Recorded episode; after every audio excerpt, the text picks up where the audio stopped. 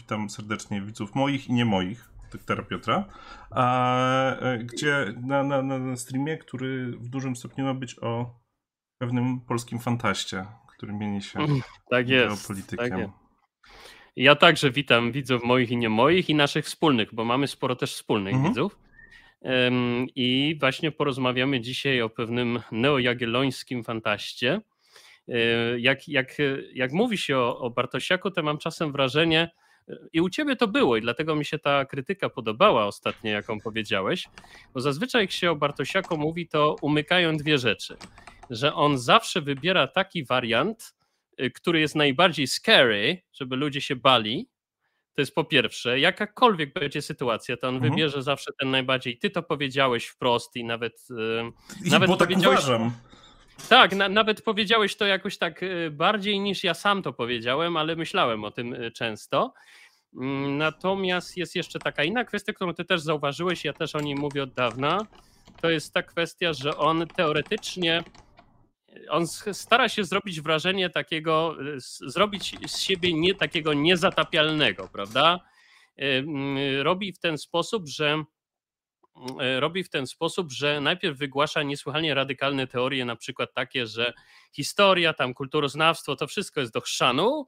Z samej geografii można coś wykoncypować, a później mamy takie kwiatki, że jednak ważne są stosunki międzynarodowe, że jednak ważne jest, żeby być lubianym, że jednak ważne jest, żeby naśladować i tutaj e, dwukropek Szwajcarię, Turcję i tak, Izrael. Kraje, I z którymi kraje... mamy bardzo dużo, szczególnie geograficznie wspólnego. No właśnie, kraje, które geograficznie są od siebie całkowicie różne. Jak ty widzisz tą przede wszystkim tą niekonsekwencję, bo ja mam wrażenie, że on najpierw wygłasza niesłychanie radykalne, jednostronne teorie, a potem się dziwi, że jest hejt i próbuje to próbuje to odwrócić i próbuje uciec przed tym, tak żeby stanąć na cztery łapska. Znaczy, nie? ja w dużym stopniu Bartosiaka um, oceniam po tym, do kogo on chodzi, wiesz, bo jakby mimo wszystko to jest trochę tak, że y, ja jakby w perspektywie lewicowej, jakby komentując bardzo dużo tego, co się dzieje na, na, na polskim YouTubie i w ogóle szerzej w polityce,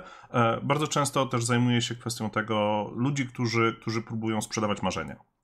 I czy to jest jakiś tam duży w maluchu, czy, czy, czy, czy inni tego typu ludzie, tam ktoś tam jeździ Bentleyem, ktoś tam jest. Jakby wszyscy ci ludzie zajmują się jednym. Oni chcą sprzedać marzenie pewnego sukcesu, i e, Bartosiak bardzo dobrze się wpisuje to towarzystwo. To znaczy, on, się, on, on jest jakby kolejnym puzzlem. On pozwala ludziom, którzy akurat o powiedzmy tej geopolityce nie mają bladego pojęcia, powiedzieć E, zaprezentować swoim widzom pewną, pewną wizję, pewien pomysł na to, o czym oni inaczej by nie mieli pojęcia. I on działa jak sprzedawca. On działa dokładnie tak samo jak ci ludzie. On po prostu próbuje sprzedać. E, czasem to jest jego książka, bo jest to dla niego zysk. Czasem są to, jest to jakby wizerunek tego jego całego śmiesznego Strategy and Future, ale koniec końców ja nie widzę więcej w nim niż właśnie kolesia, który, który, który sprzedaje produkt. I dlatego to, co on mówi, nie musi być ani konsekwentne, ani nie musi być e, jakby spójne z rzeczywistością. Bo to, co powiedziałeś o e, geografii e, w Bartosiaku, to mam wrażenie, że ktoś podrzucił mi film, pod którym widziałem komentarz właśnie o. E, nie pamiętam, jak się ten człowiek nazywa, więc tego, ale widziałem film, w którym, w którym właśnie przywołuje się E, znaczy, ktoś powiedział, że Bartosiak bardzo lubi mówić o geografii. Nie? Jeżeli mówimy o geografii, Polska ma przesrane, no nie oszukujmy się.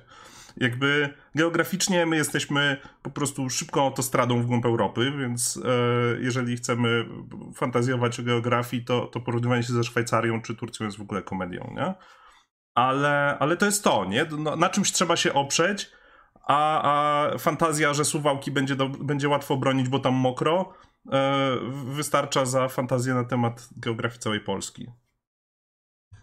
No ja też zawsze uważałem, że jedyna strategia, na której się Bartosiak naprawdę zna, to jest strategia portfelowa i, i taka strategia, żeby te bęcwały tam wpisywały za te jego mądrości bo, bo tam nawet przecież jest e, taki paywall, prawda, na jego materiałach i jest on z tego znany, że każe sobie płacić za te lekcje z wojny e, w Ukrainie, czy też na Ukrainie, jak to woli. No i w związku z tym później mm, trzeba, trzeba za to płacić, a jego wnioski z tej wojny są dosyć banalne. No, najpierw ma, mieliśmy jego wyobrażenie, że wojna będzie wyglądać jak Star Warsa, potem się mówiąc w wielkim skrócie, a teraz się okazuje, że wojna wygląda jednak tak, że jest czołg i tak dalej. Ale to ciekawe, że zwróciłeś uwagę na te, ja nawet kiedyś robiliśmy w ramach Teatrum Illuminatum z moim kolegą parodię tych te, te kretyńskich jazd samochodem, których się namnożyło ostatnimi czasy. Nie wiem, kto już wymyślił te jazdy samochodem, te duży w maluchu i tak dalej. Masz rację, jest jeszcze taki program o architektach, gdzie facet jeździ Bentleyem z kolei i takie inne no rzeczy. No dobra, ale mamy, mamy to wychodzi A... jakby z mainstreamu, ja się zastanawiam... tak? Gdzie, gdzie jakby tak, Onet tak. też jeździ po, po Warszawie, robiąc ekscytujące wywiady, które tak, można tak, by tak, nagrać tak, w studiu, więc to jest po prostu format, który od y, amerykańskich komików przyszedł, a jest teraz wszędzie i jest to chore. Tak, nie? Jerry Seinfeld jeździł, e, że na mhm. przykład. Tak, e, zgadza się.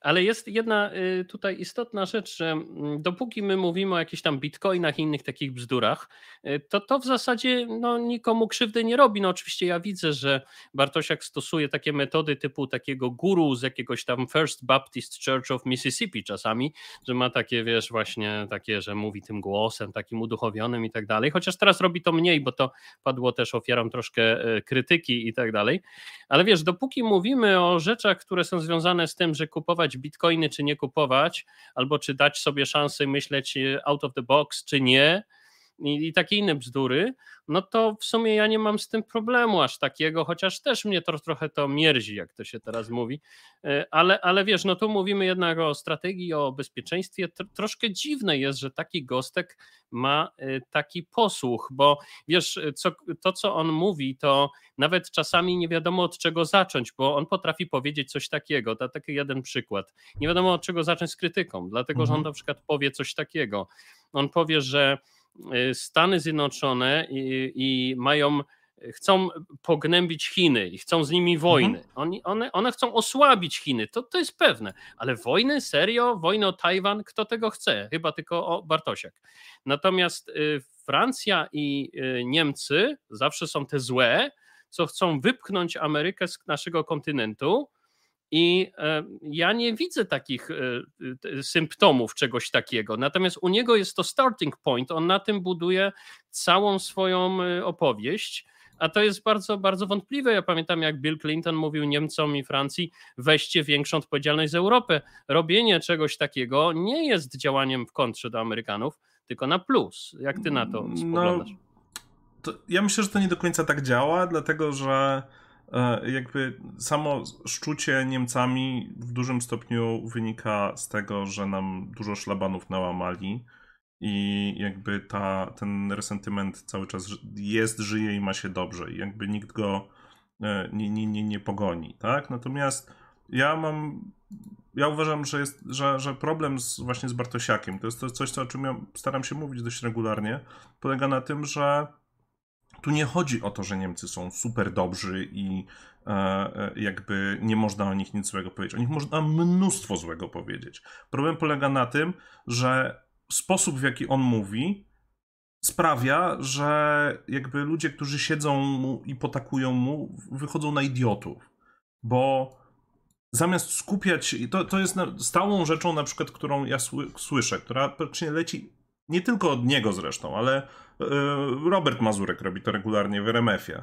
E, jest płakanie o to, jak nierówno Niemcy, że, że my to daliśmy więcej sprzętu niż Niemcy. I nie, nie daliśmy. Jeżeli, jeżeli patrzy się na łączną sumę pomocy, e, to Niemcy dali 500 milionów euro więcej niż Polacy. I my powinniśmy się wkurzać o to, że dali tylko 500 milionów euro więcej a nie mówić, o, my jesteśmy w stanie policzyć każdy nasz czołg, a nie jesteśmy w stanie policzyć każdego sprzętu, który Niemcy dali, więc oni są źli.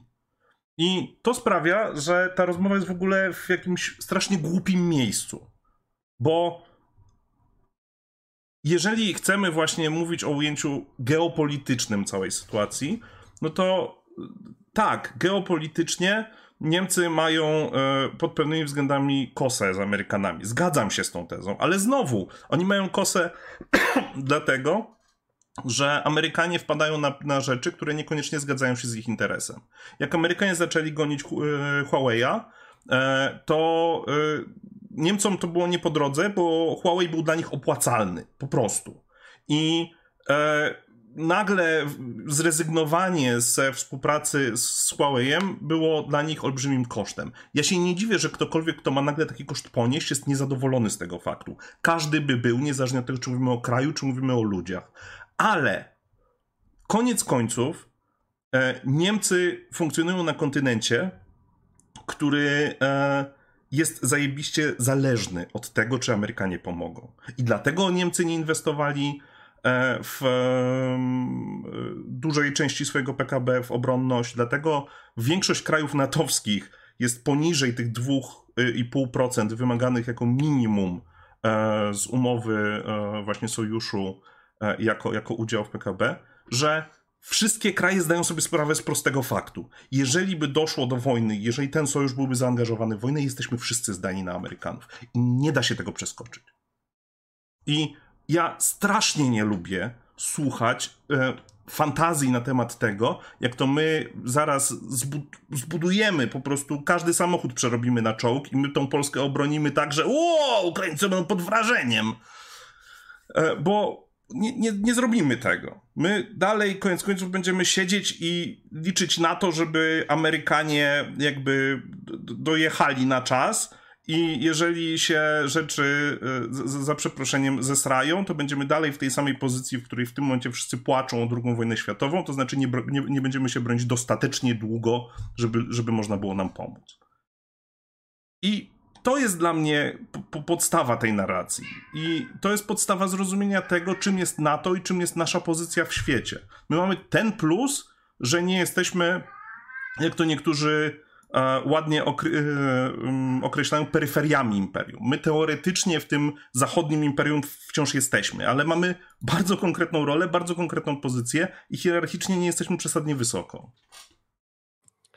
Poruszyłeś tutaj dwie bardzo interesujące kwestie jeśli chodzi o te 2%, to niektórzy uważali, że to akurat jest, to, to tylko bardzo króciutko, niektórzy uważali, że to troszkę odeszło do lamusa, bo się zmieniły czasy, zmienił się koszta sprzętu i tak dalej, i tak dalej, ale, ale tak, ale to nie jest istotne tutaj w tej chwili. Ale poruszyłeś dwie bardziej e, ważne kwestie. Pierwsze to jest to, że ja mam wrażenie, że e, Bartosiak próbuje, i nie tylko on, próbuje się nam narzucić e, z takiej mm, prawackiej strony, że tak powiem, e, generalnie analizy politycznej, takie przekonanie, że wszystko jest wojną, tak klauzewicowsko, prawda? Mhm. Wszystko jest wojną, jakaś tam kłótnia o handelek z Huawei, czy nie handelek z Huawei, już jest wojną, bo wszystko jest wojną, wiesz, wszystko jest wojną oczywiście, nie ma normalnego życia, tylko jest wojna. No, to jest jeden z kamieni węgielnych nauki politycznej Zachodu, konkretnie Hugo Grocjusza, Road, żyjący w XVII wieku, na początku holenderski teoretyk polityczny ekonomiczny, który powiedział, że pokój jest czasem naturalnym, a wojna to jest od czasu do czasu.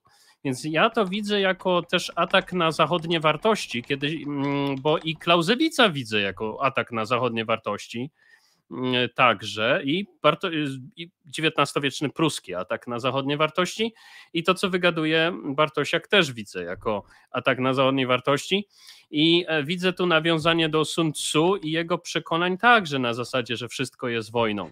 No, umówmy się, nie wszystko jest wojną. Oczywiście, że są bardzo niesympatyczne rzeczy, które państwa sobie nawzajem robią, zrzucają na siebie koszty, zrzucają na siebie odpowiedzialność, podkładają sobie nawzajem świnie. No ale przykro mi, ale wojna, a, a bycie nieuprzejmym w dyplomacji międzynarodowej to nie jest to samo.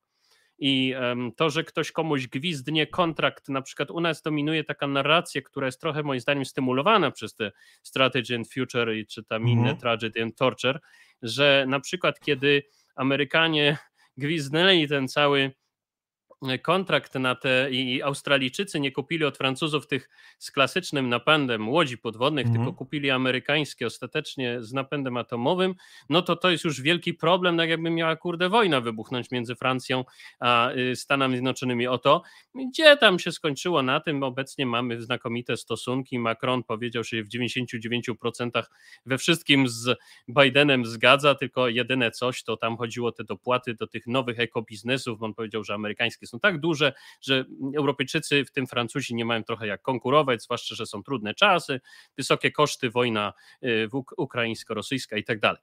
No to on to wymienił jako jedyny problem.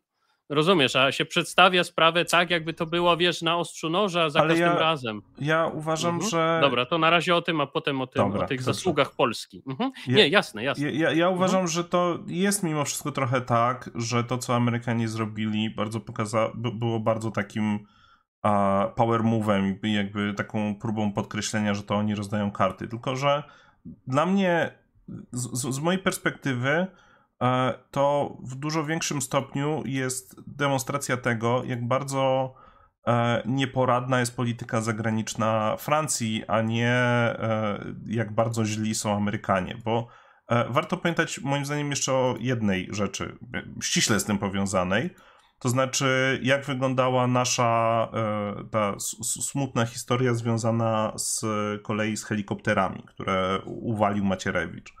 E, e, że koniec końców to kontrakt, który miał być i korzystny dla, dla, dla, dla Polski, i korzystny dla Francuzów, kontrakt, który mojej rodzimej łodzi teoretycznie też miał przynieść korzyści, po prostu został potraktowany jak kawałek papieru, który nikogo do niczego nie zobowiązał.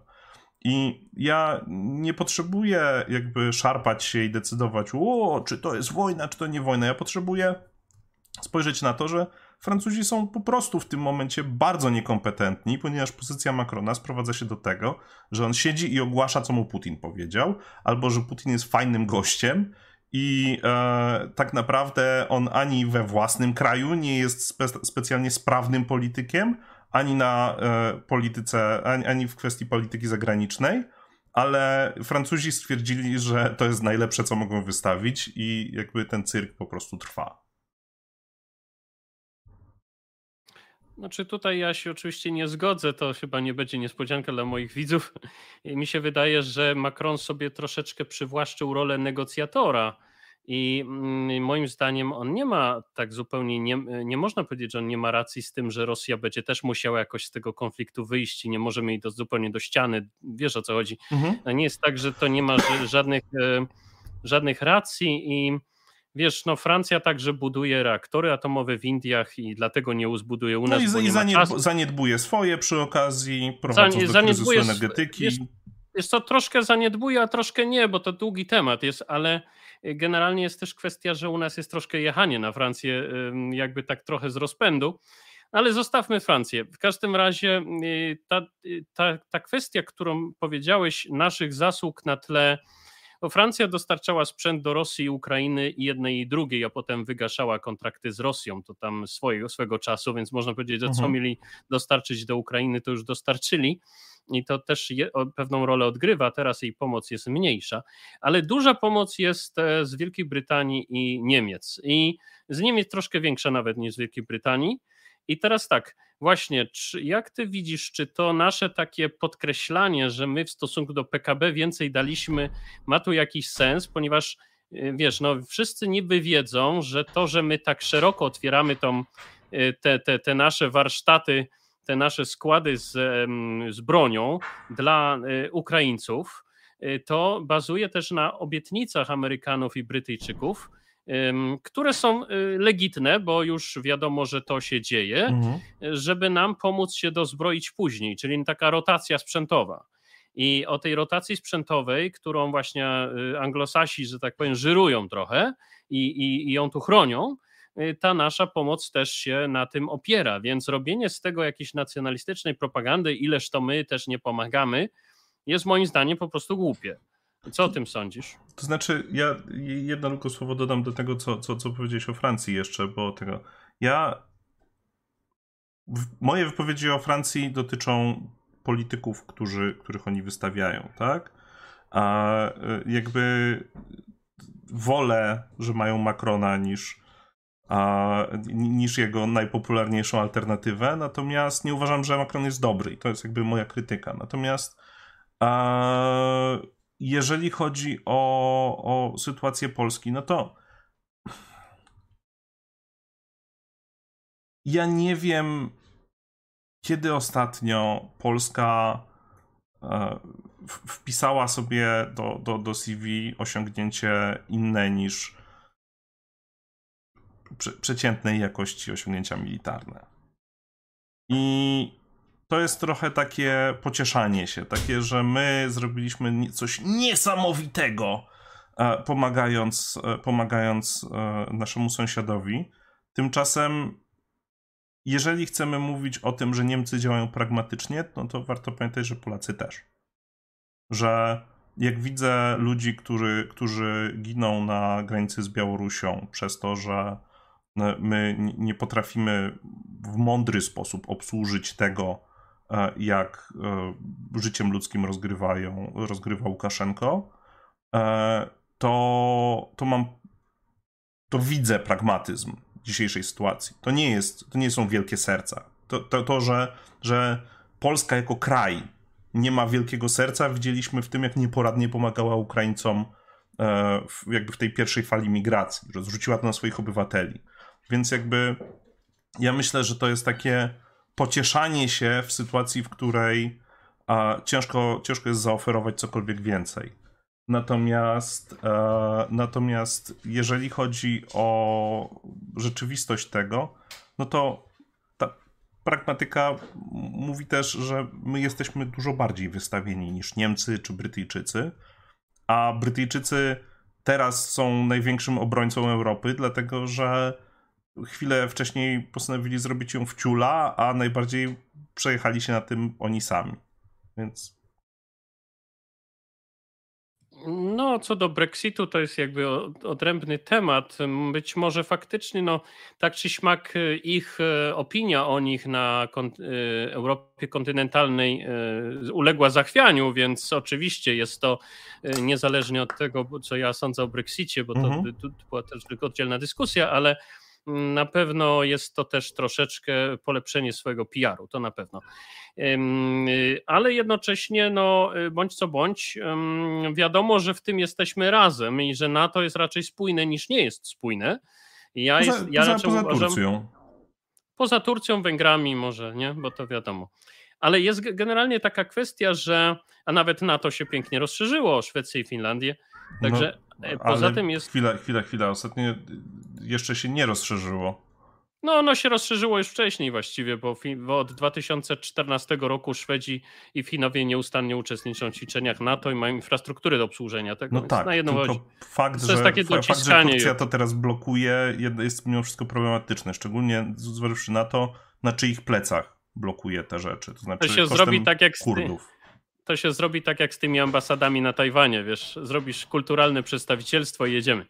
No, można zawsze obejść takie bzdury y, tureckie, ale, ale tak, oczywiście jest to niepokojące, że Turcy takie rzeczy robią. Natomiast generalnie rzecz biorąc, y, no tak sam powiedziałeś, NATO jest raczej spójne niż nie jest spójne, więc y, to takie bartosiakowe wychodzenie i wielokrotne powtarzanie, że Amerykanie o dziwo bronią Ukraińców, o dziwo, bo on mówi o dziwo bronią Tajwanu, o dziwo bronią Ukraińców, bo tak jest jego mhm. podejście mhm. zawsze. Ale na to nie zdało egzaminu. No nie, no jak nie, nie zdało egzaminu? No każdy coś dokłada, tak? Teraz y, Holendrzy będą wysyłać samoloty, Niemcy wysyłają gepardy, czyli te flag czołgi, czyli te flag pancery, te przeciwlotnicze kolejne. Francuzi wysyłają te AMX-y, te, te bojowe mhm. wozy piechoty. No nie, no, no robi się, robi się, tak. Wcześniej były Cezary, też trochę Gepardów i mnóstwo innych fajnych rzeczy. No nie, nie można powiedzieć, że nie pomagają, tak. Więc to jest. Y, jak myślisz, co to ma. Y, ja, ja, jestem szczerze mówiąc dosyć głęboko zaniepokojony tym takim zapominaniem, że NATO to też są kraje Europy zachodnio- i środkowoeuropejskie. I nie wiem, czemu to ma służyć, e, takie nieustanne podkreślanie. Ja wiem, że Amerykanie są najważniejsi, ale tutaj wiesz co, małe votum separatum co do tego powiedziałeś wcześniej. mi się wydaje, że Europa dałaby radę się obronić pod warunkiem przed Rosją, pod warunkiem, że oczywiście Rosja by nie użyła broni atomowej, bo wtedy to no, Brytyjczycy i Francuzi też by jej użyli, byłaby totalny Armagedon, tak? Ale ale gdyby Ameryka nie istniała, to Europa dałaby radę się obronić. Tylko, gdyby że Ameryka to... nie istniała, to mimo wszystko poziom zbrojeń w Europie byłby znacząco inny, więc jakby to no, jest... No tak, tak, ale nawet z tym, co mają teraz, no bo wiesz, y, nowoczesnych samolotów, ile oni mają w porównaniu z Rosją, no to jest czapkami przykrycie Rosji. Znaczy, tak? umówmy się, że, umówmy się, że Rosja... Dodasz do, potencjał brytyjski i francuski łącznie, to wystarczy na ruskich, naprawdę. Ja jakby nie lubię się bawić w liczenie w ten sposób, ponieważ ono do niczego dla Dobra, mnie nie no. prowadzi, natomiast jakby mhm. umówmy się, że e, e, jakby Rosja jest najlepszym przykładem e, tego, jak bardzo... Mhm jak dużo robi PR, nie? Jakby w pierwszych e, tygodniach wojny widzieliśmy e, wielkie straszenie e, rosyjskimi spadochroniarzami, których reputacja jest zbudowana na latach opowiadania niesamowitych historii, czego to oni nie potrafią. Mhm. I jakby zobaczyliśmy, że, że, że to jest w dużym stopniu dykta. I jakby w związku z tym e, spekulowanie, czy jakby wojna była, czy nie była, czy jakby Ameryka była, czy nie była, jest nie do końca uzasadnione. E, natomiast kraje europejskie jakby zrezygnowały w dużym stopniu ze zbrojeń właśnie dlatego, że one na horyzoncie tej wojny nie widziały. I ja nie widzę tej wojny na horyzoncie nawet dla Polski w tej chwili. Natomiast e, w kraju, którego mitologia, wręcz mitomania opiera się właśnie na, na tym, jakimi jesteśmy dzielnymi wojownikami, ja nie jestem zupełnie zaskoczony faktem, że ktoś mi wciska, e, że, że, że najważniejsze to jest, ile luf mam, możemy wystawić i e, jak, jak bardzo my, my umiemy komuś skleić lepę, bo jakby jeżeli nie ma się nic lepszego do zaoferowania, to się oferuje właśnie takie pierdoły. No właśnie, bo tutaj, y, tutaj jest kwestia taka, że mamy też y, y, temu wszystkiemu towarzyszą jeszcze jakieś dodatkowe banialuki o tym, że my musimy, cytuję, wziąć odpowiedzialność za tą przestrzeń, która jest przed nami i że my, uwaga, nie uciekniemy od odpowiedzialności za tą przestrzeń. Wiesz, jak ja słyszę takie rzeczy i nawiązywanie do jakichś neo, neojagiellońskich bzdur, kiedy wiesz, no ja jestem historykiem, tak, no wiem, że państwo jagiellońskie, nawet w najlepszych swoich okresach, no to był generalnie burdel, gdzie szlachta wojowała z królem bardziej niż ze z cudzoziemcami, bardziej niż e, z, nigdzie nie było konsekwentnej polityki podbojów, nie było nawet konsekwentnej polityki jakiegoś zagospodarowania i obronienia inflant, a co dopiero podbojów. Moim zdaniem jedynym imperialistą w naszej historii jest Jan Olbracht, ponieważ on faktycznie gdzieś tam na to Mołdawię śmigał, nie wiadomo po co. To jest takie imperialne faktycznie, ale poza Olbrachtem, no to my właściwie się tylko bronimy i to z trudem, bo szlachta skąpi kasy i no i teraz wiesz, nie byliśmy nigdy imperium, a tutaj pojawia się już y, mit, że będziemy nim znowu. Czyli już mamy przeskoczenie do argumentu, że niby byliśmy. Ja się boję, że nasze 37 milionów obywateli będzie rzucone na jakiś projekt, którego my nie jesteśmy w stanie obsłużyć, dlatego że ludzie będą myśleć imperialnie. I to nie jest takie zupełnie bez ryzyka, moim zdaniem, chociaż nie jest tak oczywiście, że Bartosiek nas wyśle od razu na wojnę, ale nas jakoś oswaja z tym imperializmem, jakoś tak e, zmniejsza dystans do myślenia wojennymi kategoriami klauzewicowymi i innymi świrstwami. Co ty o tym sądzisz? O tym, o tym tworzeniu, ja... o, tym, o, tym, o, tym, o tym zacieraniu granic między pokojem i wojną i normalnym państwem imperium?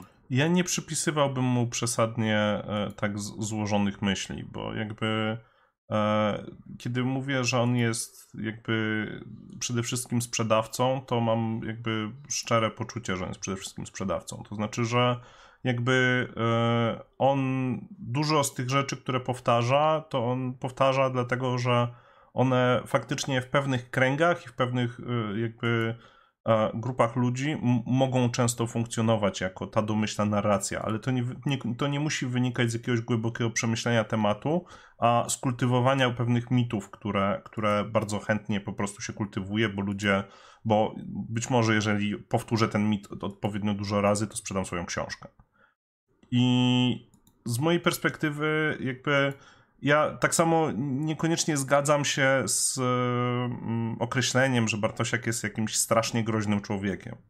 Jak widzę, jak myślę o strasznie groźnych ludziach, to myślę o tych, którzy, o których wiemy w sposób jawny, a także o tych, którzy, o których jeszcze nie wiemy, mm, że na przykład współpracują z e, Rosją, czy, czy, czy współpracują z Chinami.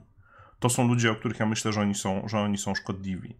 Bartosiak, Bartosiak wykorzystuje to, że mamy olbrzymi szum informacyjny, że wszyscy chcą mieć jakąś odpowiedź na to, co się dzieje, ponieważ wszyscy ze zrozumiałych powodów się boją i on dostarcza tą odpowiedź. Ta odpowiedź jest, jest, jest ładną fantazją i ona dokładnie tym ma być. Tak? To nie chodzi o to, że, że on ma jedną wizję czy drugą wizję, tylko tak jak e, on, on mógłby być spokojnie emerytowanym polskim generałem. On jakby e, e, zachowuje się dokładnie jak kolejny emerytowany polski generał, który próbuje żyć jakimś wielkim mitem, do którego tak naprawdę e, ludzie nie mają przystępu, ale on wie rzeczy.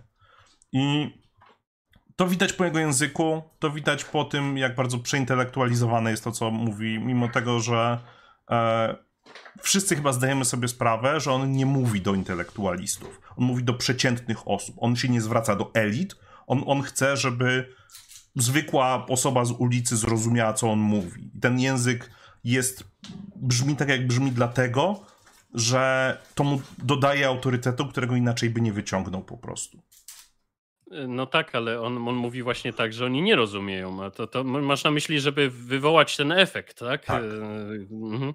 Ja, ja wiesz co, ja się bym generalnie z tym zgadzał, gdyby nie to, że wokół Bartosiaka powstał taki wianuszek osób myślących w podobny sposób i niektórzy z tych ludzi już mają troszeczkę taką jakby to powiedzieć, bardziej poważne zaplecze. Można powiedzieć, Rafał Ziemkiewicz, na przykład y, klub, y, jakieś tam kluby. Wiem, że się będziesz śmiał, ale wiesz, no, mm, y, ja znam bardzo dużo ludzi, którzy gdzieś tam dookoła jednak go szanują, wiesz. Potem jest kwestia mm, związana z tym, że mamy tego Radziejewskiego, mamy te mamy te rozmaite konfederacje, takie i nowe konfederacje, i stare konfederacje.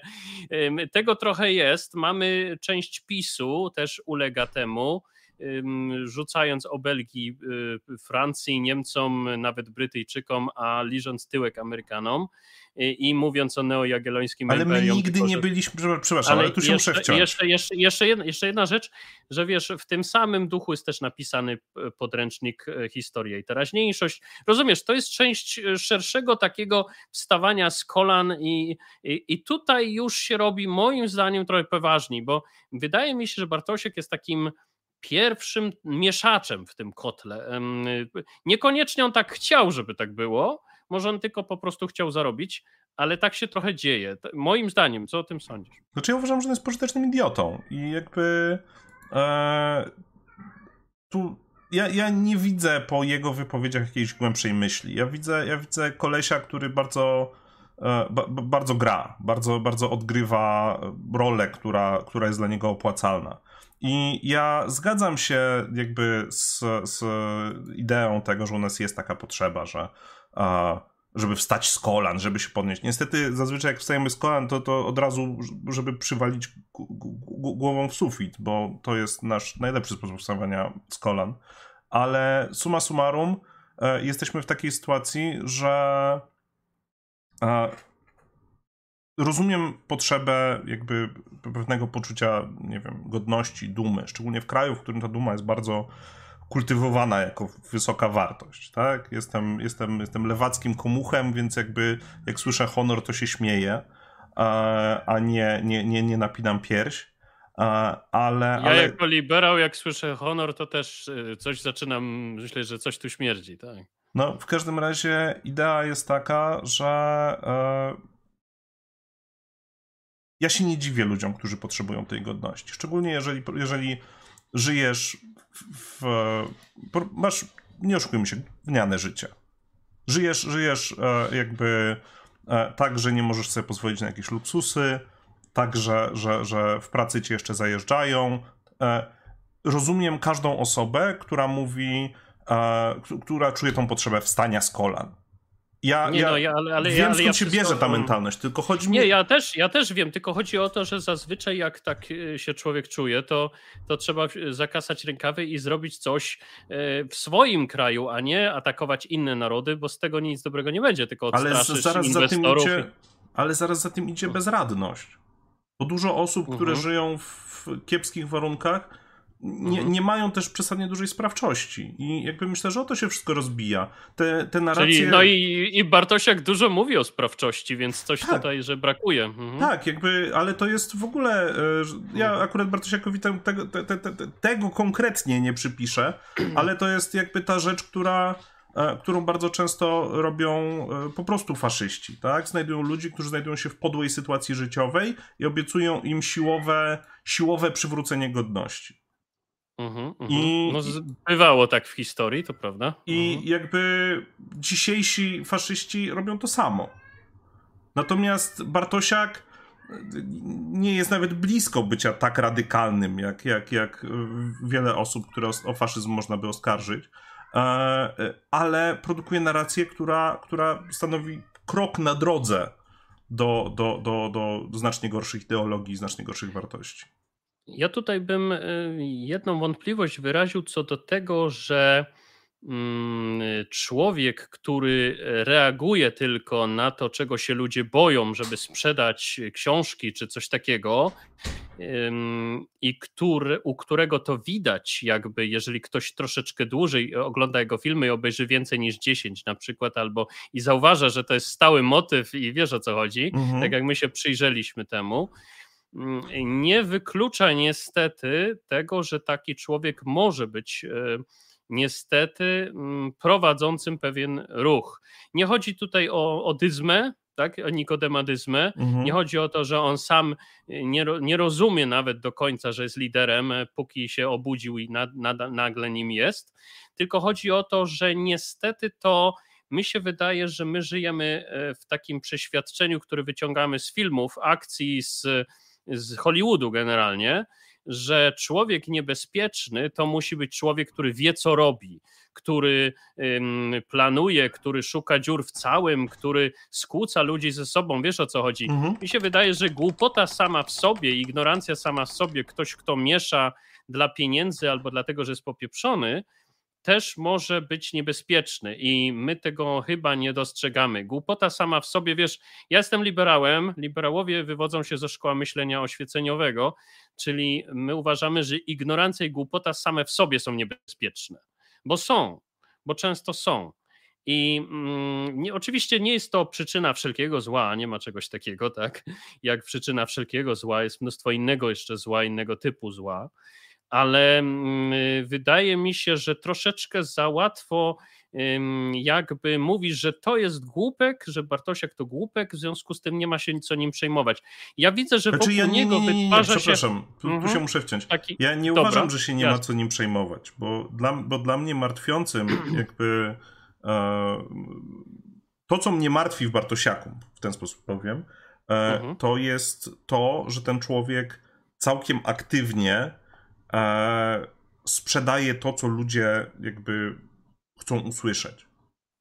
I no właśnie, właśnie. jakby on tylko, i tak jak powiedziałem, dla mnie on jest po prostu krokiem w kierunku e, skrajnie prawicowych ideologii, e, których ja nie chcę widzieć nie tylko w swoim kraju, ale nigdzie.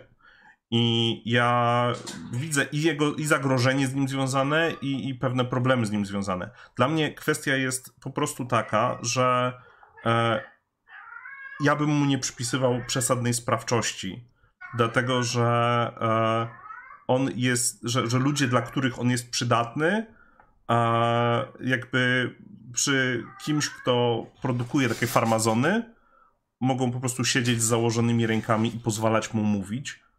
I, i to, co, to, co on mówi, jest, jest dla nich bardzo korzystne, natomiast to nie znaczy, że, że, że on musi być właśnie jakimś przesadnym geniuszem i jego sprawczość jakby jest niska tutaj, moim zdaniem. Mhm.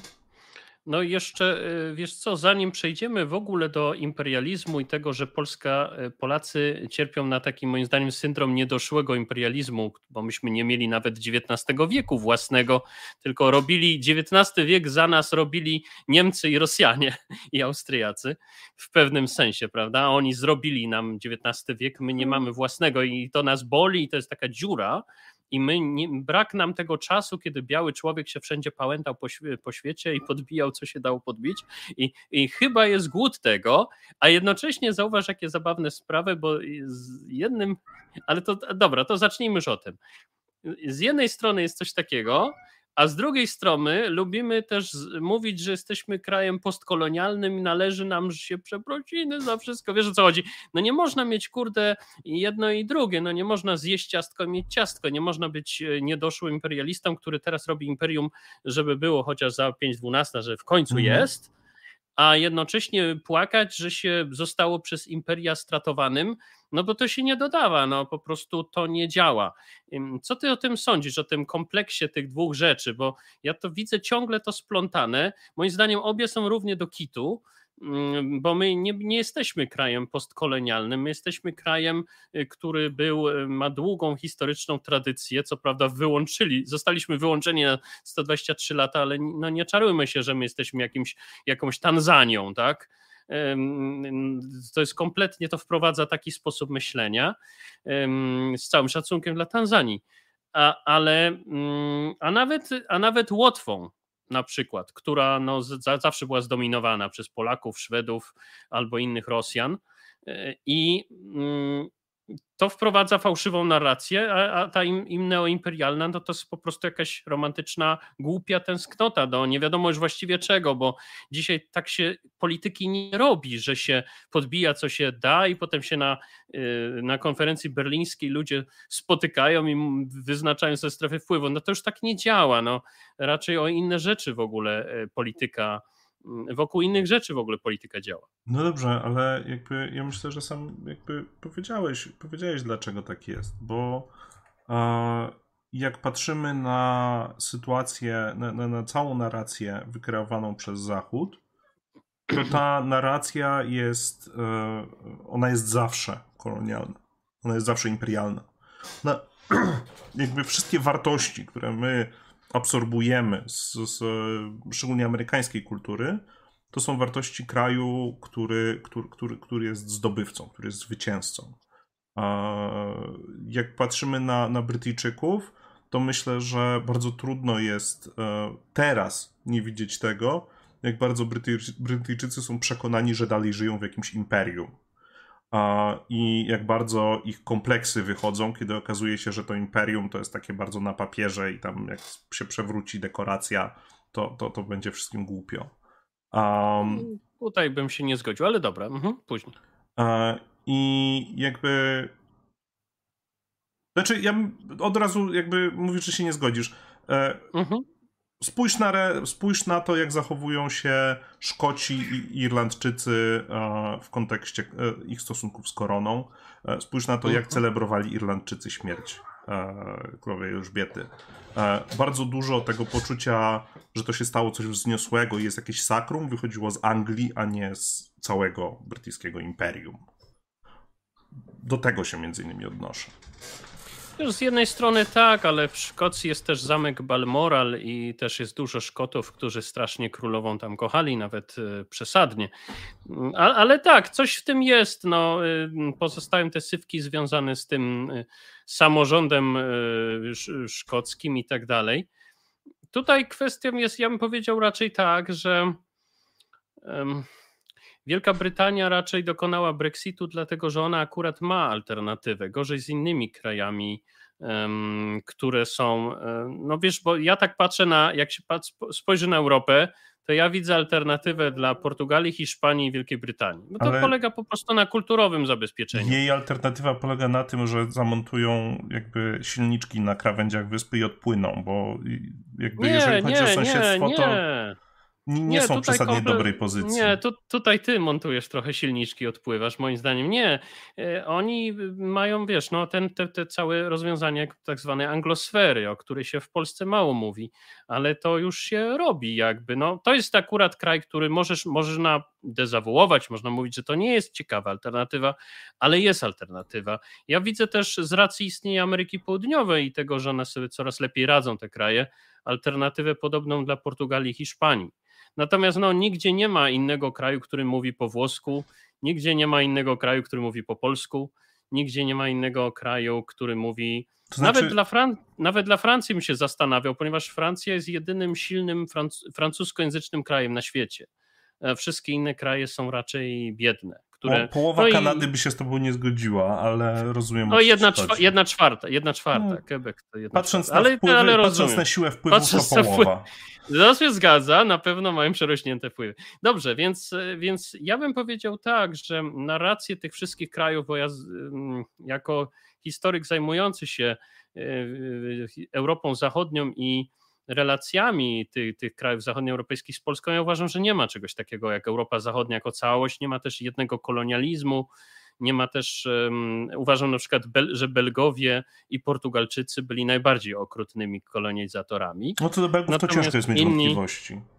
Tak, tylko, tylko dla ich korzyść przemawia tylko to, że królowi dali po łapach i zabrali mu potem to Kongo.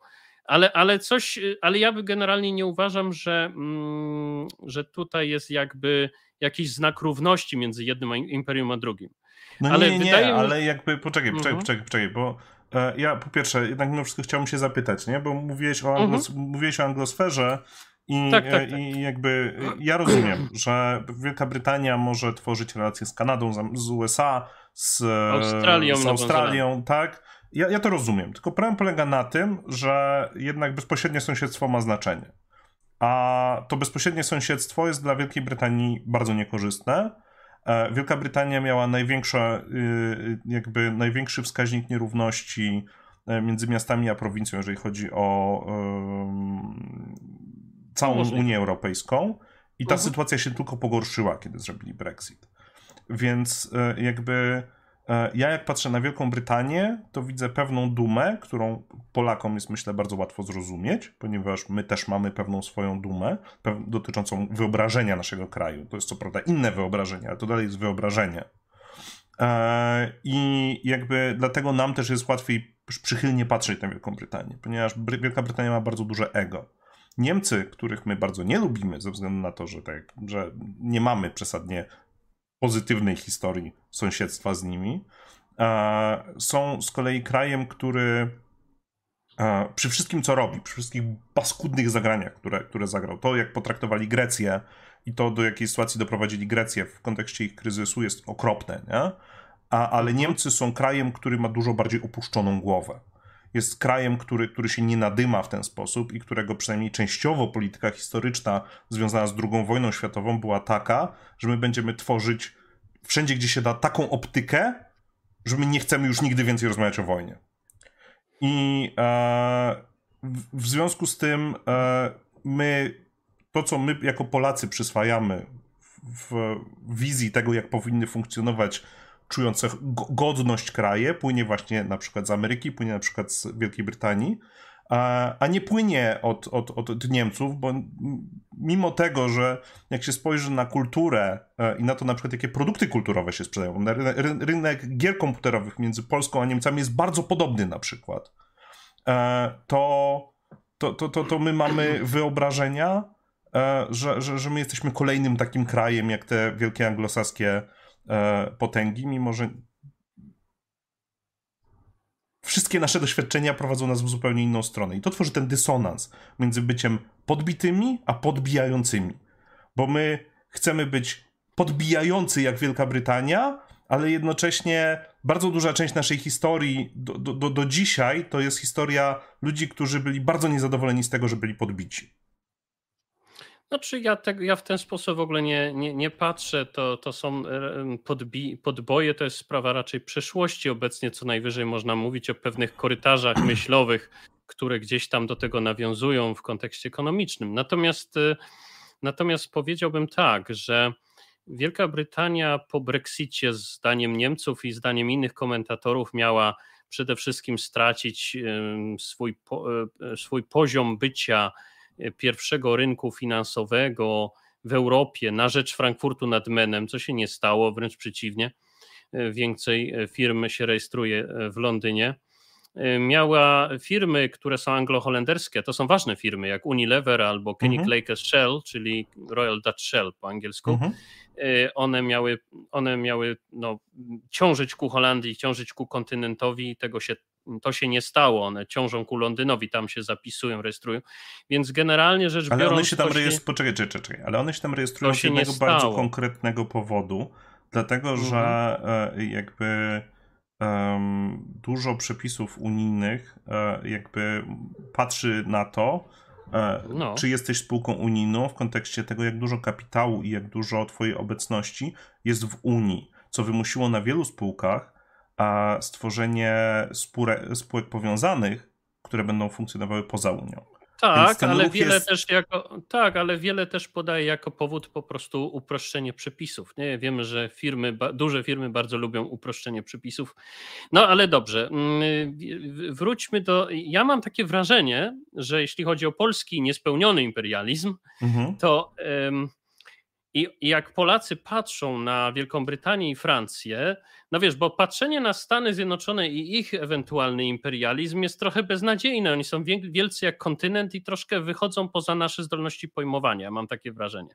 I dlatego albo ich właśnie liżemy po tyłku, albo coś takiego. Ja, ja zawsze na, uważam, natomiast... że, po, że, że, że, że, że Polska jest jakby mi się zawsze wydaje, że w Polsce jest za dużo rozmowy o Stanach Zjednoczonych, a nie za mało, dlatego omijam ten temat, bo Ameryce już chyba wszystko powiedziano. Znaczy dla mnie, dla mnie Polska jest po prostu krajem, mm. który fantazuje o tym, jak, że, że, że, jak dorośnie, to będzie właśnie Stanami Zjednoczonymi. No ale to jest już takie krejzolstwo, no że daj spokój. No to, ale, ale wydaje mi się, że krejzolstwem już jest y, to, że my, że Polacy, którzy na przykład tacy o takiej mentalności ziemkiewiczowo-bartosiakowej, oni jak spoglądają na Francję, no to wiesz, Francja jest dokładnie czymś takim, czym by chciał Bartosiak, że Polska niby była, albo niby by chciał, czyli imperium regionalnym, mocarstwem regionalnym od morza no morza, no tak czy nie.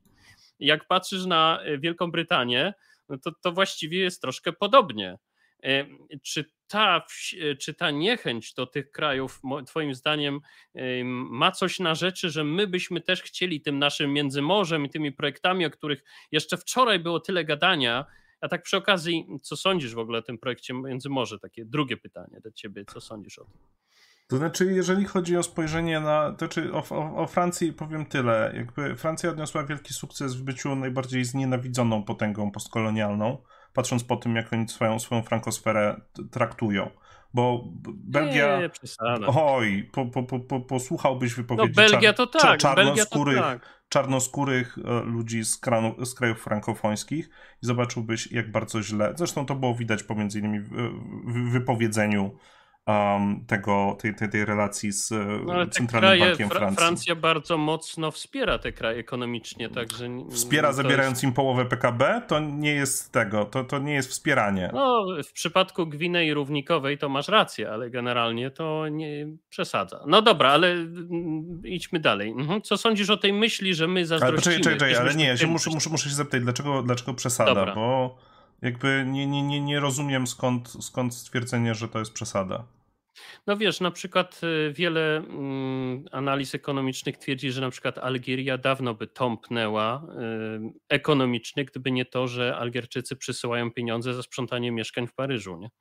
No dobrze, tylko to, się, tylko to nijak się nie ma do tego, że szereg To jest krajów, pomoc nieintencjonalna, jest jeszcze że, pomoc że szereg krajów afrykańskich jest zobowiązanych przekazywać połowę swojego e, produktu, produktu krajowego brutto na przechowanie w, we francuskim banku centralnym, co bardzo wiąże im ręce w kwestii rozwoju ekonomicznego. No, to jest raczej kwestia korupcji na, mm, w elitach tych, tych krajów politycznych. I no tego, nie, to jest, zobowiąz- to, jest postkolonialne, to jest postkolonialne zobowiązanie wystawione przez Francję.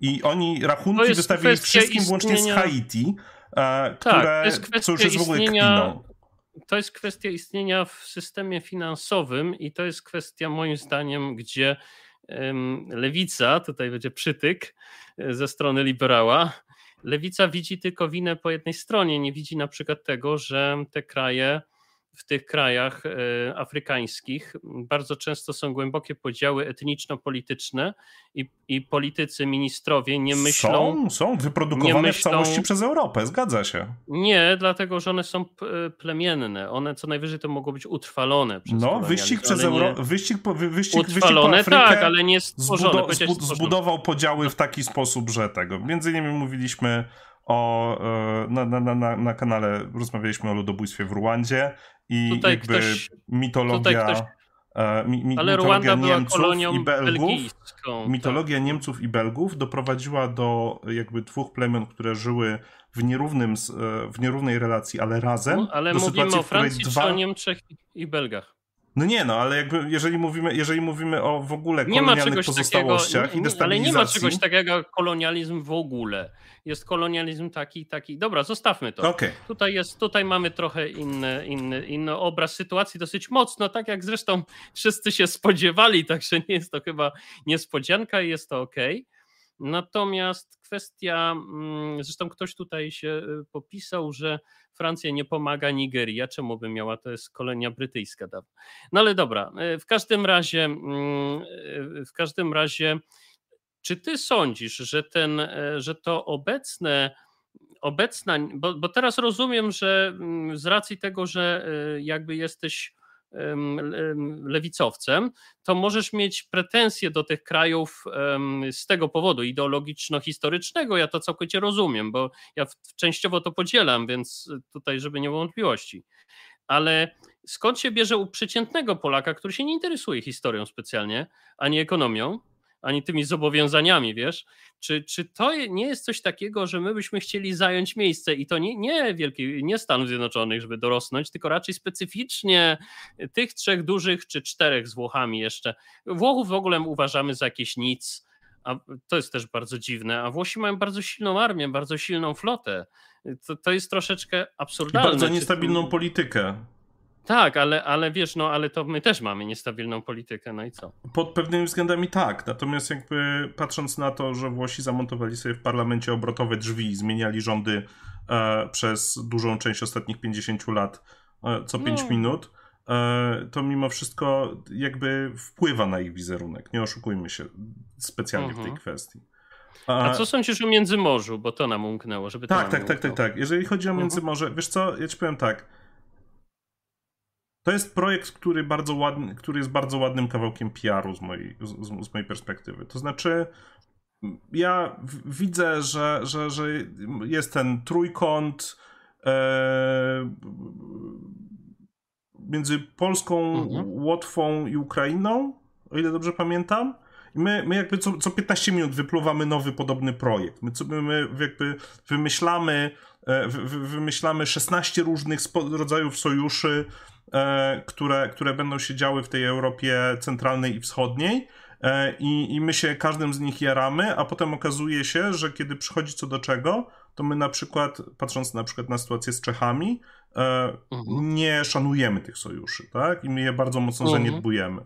I w związku z tym, ja jak słyszę fantazjowanie o Międzymorzu, to wywracam oczami, dlatego że ja bym chciał najpierw zobaczyć, jak my jesteśmy stabilnym sojusznikiem, na którym można polegać, który jakby tworzy faktycznie relacje partnerskie, z których czerpie, z których może czerpać naprawdę duże korzyści, jeżeli nie będzie tylko rozbijał wszystkiego o ego, a, mhm. a dopiero potem będę mówił, o ten pomysł jest dobry, a ten pomysł nie jest dobry.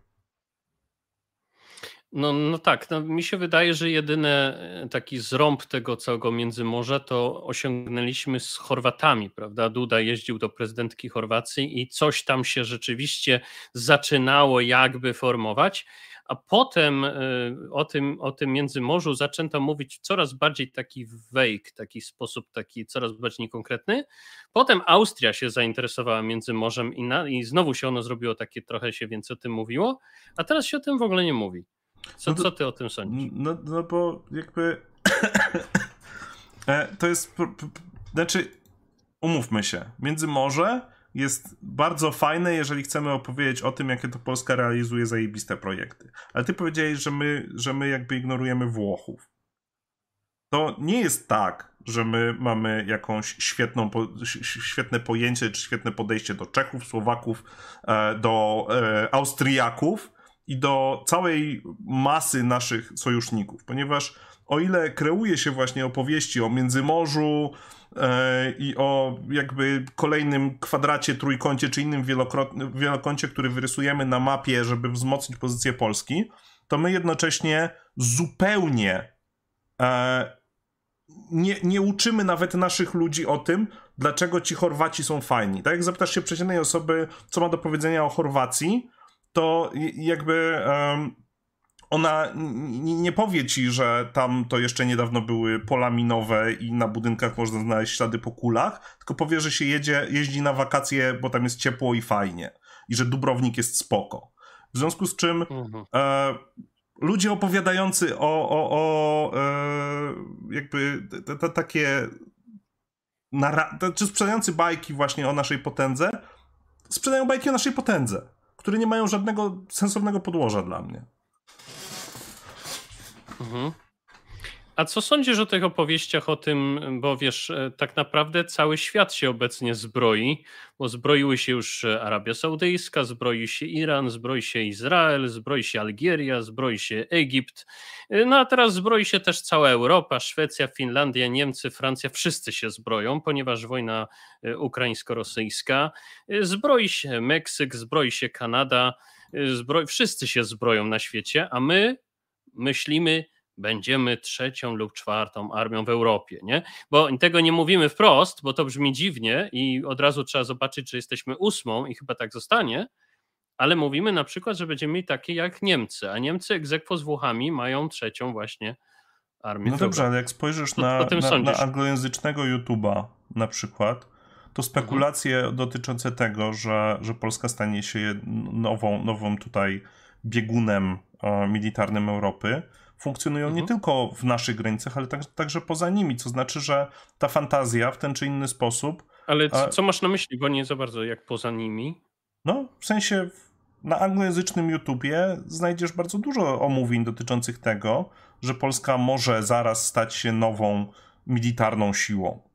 Patrząc na to, że, no to, że e, kupiliśmy, to, e, e, że, że kupiliśmy w, 200 Himarsów, nie? I jakby... To w Deutsche, w Deutsche Welle i w The Telegraph w Holandii też były pojedyncze artykuły, które oczywiście myśmy przedrukowywali 500 razy na ten temat, ale to jeszcze nie znaczy, że nie ma tu pewnego zaburzenia proporcji. Poza o nie, tym, ja po prostu uważam, że ta fantazja, akurat, fantazja uh -huh. żyje mocno, nie? I jakby no dobra. to, czy ona będzie no. prawdziwa, czy nie, to się okaże. Natomiast ja uważam, U anglosasów że... to chyba, chyba się lubi, żeby tak myślano.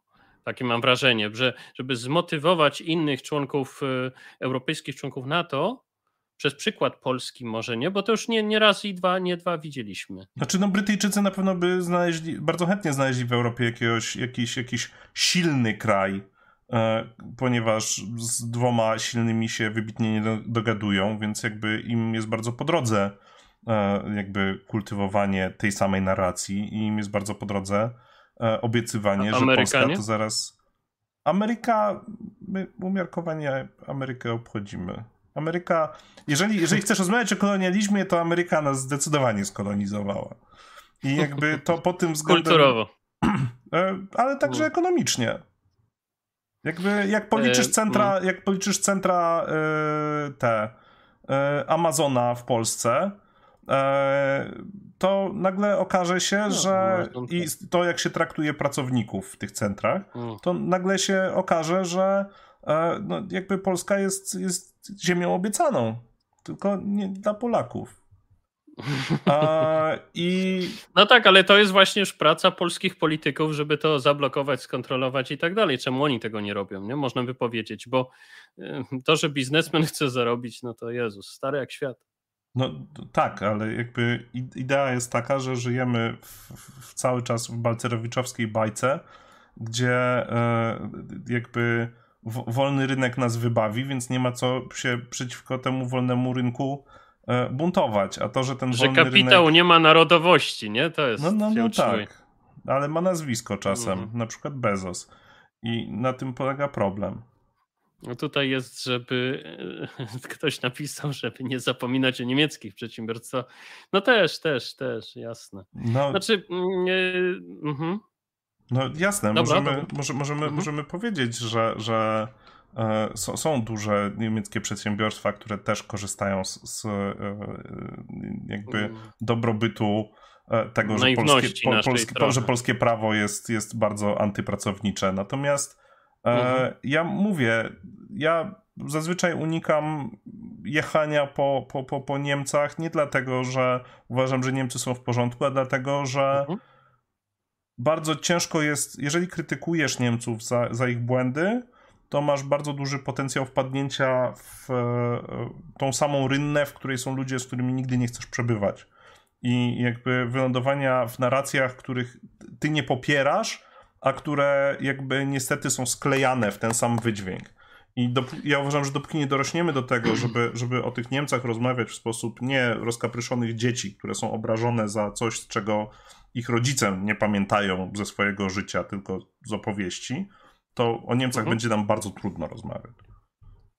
No ja właśnie mam takie wrażenie, że zamiast mieć pretensje do Niemców o te rzeczy, które są realne, czy na przykład, że troszkę wolno tych Rosjan wyrzucali ze SWIFTA, wiesz o co chodzi, te rzeczy na początku inwazji rosyjskiej e, na Ukrainę, to zamiast od, mieć pretensje te kolejne rzeczy, jest takie tworzenie takiego, takiej opowieści, że oni nadal tak robią. A nawet e, usłyszałem takie opowieści, teraz podobno Y, współpracownik Bartosiaka, czyli Marek Budzisz, teraz u Zychowicza, dzisiaj lub wczoraj, nie pamiętam, powiedział, że, że jak to dokładnie było, że te, że te ekologiczne właśnie pomysły Niemców energetyczne właśnie potrzebują rosyjskiego gazu i to się nawzajem napędza i to tak naprawdę nawet nie jest ekologiczne i że to jest jedna wielkie partnerstwo, czyli krótko mówiąc, że niemiecki wiatrak, no to Rosja gdzieś tam za tym jest,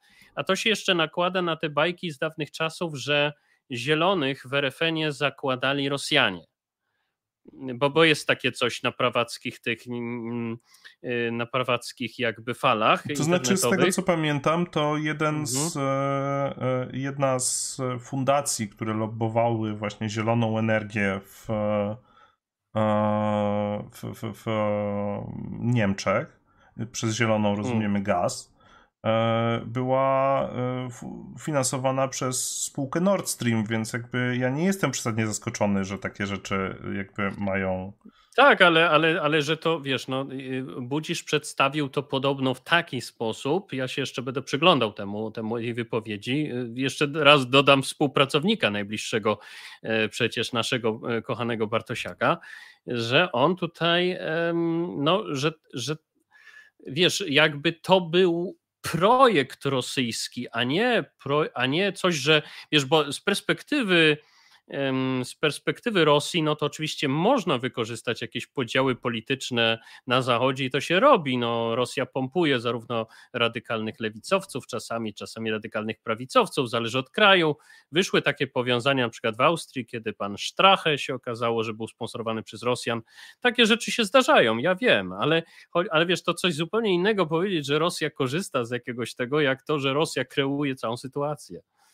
To znaczy, ja myślę, że patrząc na politykę, na, na, na jeszcze kagiebowską e, politykę e, Rosji i rozszerzenia hmm. swoich wpływów, to e, nie jest przesadnie odklejonym mówienie, że Rosja kreuje to czy tamto. Ja uważam, że e, jakby Rosja ma du dużo za kołnierzem i jakby nie jest, nie jest przesadnie przypadkiem to, że e, trudności finansowe Ordo Juris pojawiły się w momencie, w którym e, zaczął się, zaczął się konflikt, w, w, znaczy ta nowa faza właściwie konfliktu w Ukrainie. Natomiast... Jestem bardziej skoncentrowany na międzynarodowych sprawach, więc zechciej troszkę to rozwinąć, bo nie wiem do, do końca, no, co masz na myśli. No, pan prezes, on się Kwaśniewski mhm. nazywa, prawda? Mhm, mhm. E, on wysłał list do. Prezes Ordo Juris. Tak. Mhm, e, on wysłał list do, do e, swoich wiernych fanów, w których podkreślał, że Ordo Juris właśnie niestety no, tak się złożyło, że dziwnym trafem od, od właśnie początku konfliktu, znaczy od marca bieżącego roku, e, poprzedniego roku, e. Ordo Juris coś, coś cienko, cienko ciągnie i że, że, że e, jakby oni musieli ograniczyć część swoich działań ze względu na to, że, że, że jakby ich przepływ pieniążków się skurczył. I... No, ale, ale może to dlatego, że rząd musiał kupić czołgi K2, a już nie było dla Ordo Juris.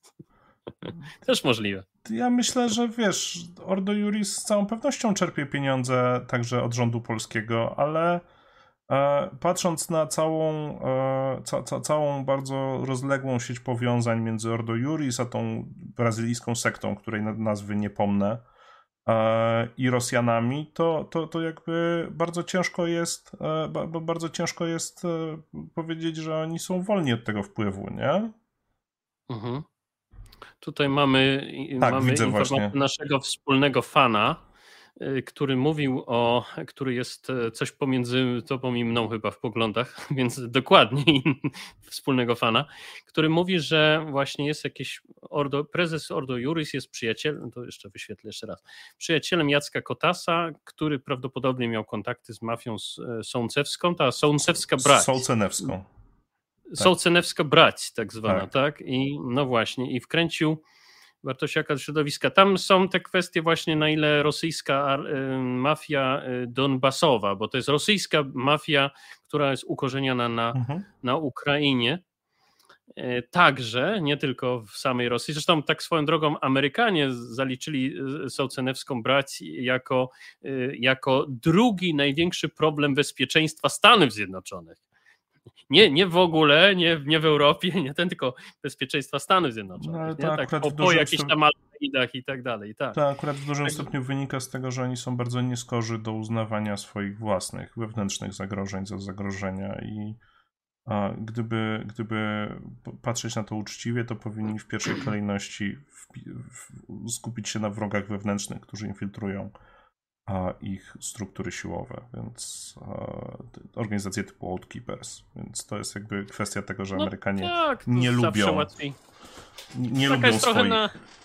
Wiesz, no to, ale trzeba troszeczkę moim zdaniem odróżnić to, co jest naturą demokracji, że wiesz, musisz jakoś przedstawić te swoje osiągnięcia jako polityk i, i wiesz, lepiej powiedzieć o czymś, co nie jest problemem wyhodowanym w kraju, nie? Y, od tego, co jest jakby poważniejszym takim zagrożeniem. No ale tak, ale, ale oczywiście jest coś w tym, co powiedziałeś. No właśnie, teraz jest e, kwestia e, taka, że mm, e, wróćmy do, wróćmy do Bartosiaka troszkę. Mhm. I zastanawia mnie taka kwestia. Mm, nie wiem, czy ty widziałeś jego debatę z Wojczalem. Nie. Bo jego debata z Wojczalem wyglądała przynajmniej w moich oczach mniej więcej tak, że Wojczal bardzo ładnie e, porozbijał te różne za, założenia Armii Nowego Bzdur, przepraszam, Wzoru i mhm. które tam, e, wiesz, te, te, te, to co, co jest przedmiotem już takiego trochę ogólnego kpienia, że um, informatycy osiłkowie z, e, z, z, dronami na plecach i tak dalej, z ekranikami jakimiś mhm. tam lek, lekka piechota, coś, co kompletnie nie przystaje do współczesnego pola walki. Wojczal w jednym ze swoich tekstów, a później w jednym ze swoich filmów też, a potem jeszcze w tych debatach powiedział, że Rosjanie by po prostu ominęli taki oddział i tyle. Zakłócili jego łączność, ominęli i tyle. I mhm. um, zarzucił Bartosiakowi um, nękanie zamierzone nękanie przeciwnika w miejscu nie nadającym się do nękania i tak dalej, i tak dalej. No i e, generalnie to wyglądało dla niego dobrze, a później Bartosiak, to co zresztą ja Wojczalowi powiedziałem, że Bartosiak ucieknie w sprawy międzynarodowe, zaprzeczy swoim własnym poglądom i musisz, i, i trzeba to jakoś na to zareagować, a na to już nie zareagował. Ja mam wrażenie, że Wojczal obecnie e, dryfuje ku Bartosiakowi, opierając się na tej samej zasadzie, że każde państwo kieruje się takimi samymi grami interesów, wiesz o co chodzi.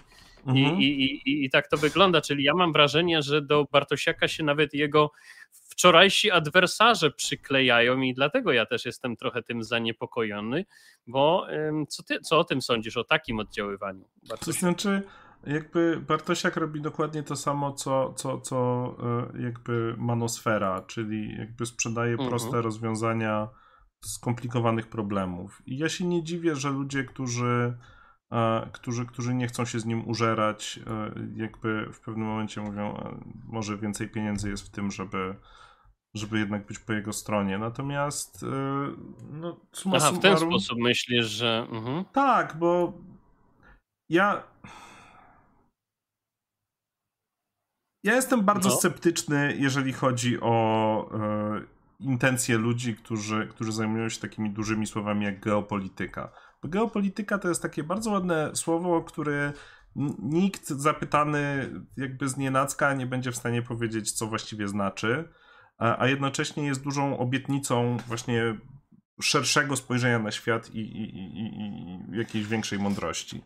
Więc ja się nie dziwię, jak geopolitycy zmieniają na przykład swoje pozycje. No? Coś się chyba urwało. Pamiętajcie, jakby jeżeli ktoś wam mówi, że, że, że łatwo jest zrozumieć relacje między państwami, to z pewnością nie ma pojęcia i z dużym prawdopodobieństwem kłamie, nie? E, więc ja, ja, ja, ja patrzyłbym, pa, patrz, pa, pa, patrzyłbym na to bardzo, bardzo, bardzo, bardzo ostrożnie. To, co Lord Bartośniaka kompletnie mnie omija, jak to się dzieje, że typ nie zarabia na mnie ani grosza, słaby jest czy coś, bo ja myślę, że masz zbyt pusty portfel, Hagnon. Jakby jesteś za bardzo biedą. To działa w ten sposób, że y, jeżeli chodzi o, o Bartosiaka, y, to on celuje, tak jak powiedziałem, on nie, nie, nie celuje w was. Jeżeli nie jesteście sfrustrowani naszą sytuacją y, na tyle, żeby fantazjować o tym, że siłowo siłowo naprawicie całą, całą Polskę, to Bartosiak może nie mówić do ciebie, nie? Żyjemy? Tak, y, u ciebie też było takie coś, czy nie? No, rozłączyło nas, ale ja mam wrażenie, że ciebie urwało, bo po prostu pewnie cię zamroziło mi twoją tak. kamerę. Tak, dziwne to było dosyć. Może Bartosiak coś kombinuje?